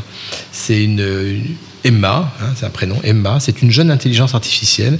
Elle a tout à apprendre sur la nature humaine. Va-t-elle pouvoir évoluer à temps pour venir en aide à ce jeune couple venu participer à un escape game dans un banal parc d'attractions et séquestré depuis la veille par un inconnu? Donc le, le héros, ou plutôt l'héroïne de ce, de ce texte, est une jeune intelligence artificielle. Donc ça pose des questions. Et ça commence par des questions intéressantes qu'on pourrait s'amuser à, à poser à ChatGPT. Pourquoi les hommes ont-ils une barbe qui pousse dans- tous les jours et pas les femmes? Les perce-oreilles percent-ils vraiment les oreilles? Est-ce que les perroquets comprennent ce qu'ils disent. Perroquet, euh, voilà. Euh, Est-ce que ça fait peur de se voir à l'envers dans un miroir? Est-ce qu'on pourrait faire un portrait robot de Dieu? Que veut dire être heureux? Point d'interrogation. Donc c'est un, un livre euh, vraiment sympathique. J'ai peu eu le temps de le lire complètement, mais je pense que si je vais me plonger dedans, ça va aller très très loin. Donc merci à tous, merci à nos chroniqueurs, Ingrid, euh, Jocelyn, Philor et, et Sophie d'être venus, à notre public qui va évidemment nous applaudir dans quelques instants. Et ben nous voilà arrivés au terme. Gilles, un peu de musique pour Nous finir. sommes arrivés au terme, mais pour terminer, je pense que rien de tel qu'un petit Blade Runner. Euh, le Blade Runner 1, pas la, pas la suite, évidemment. Rachel Sand. Il était spontané.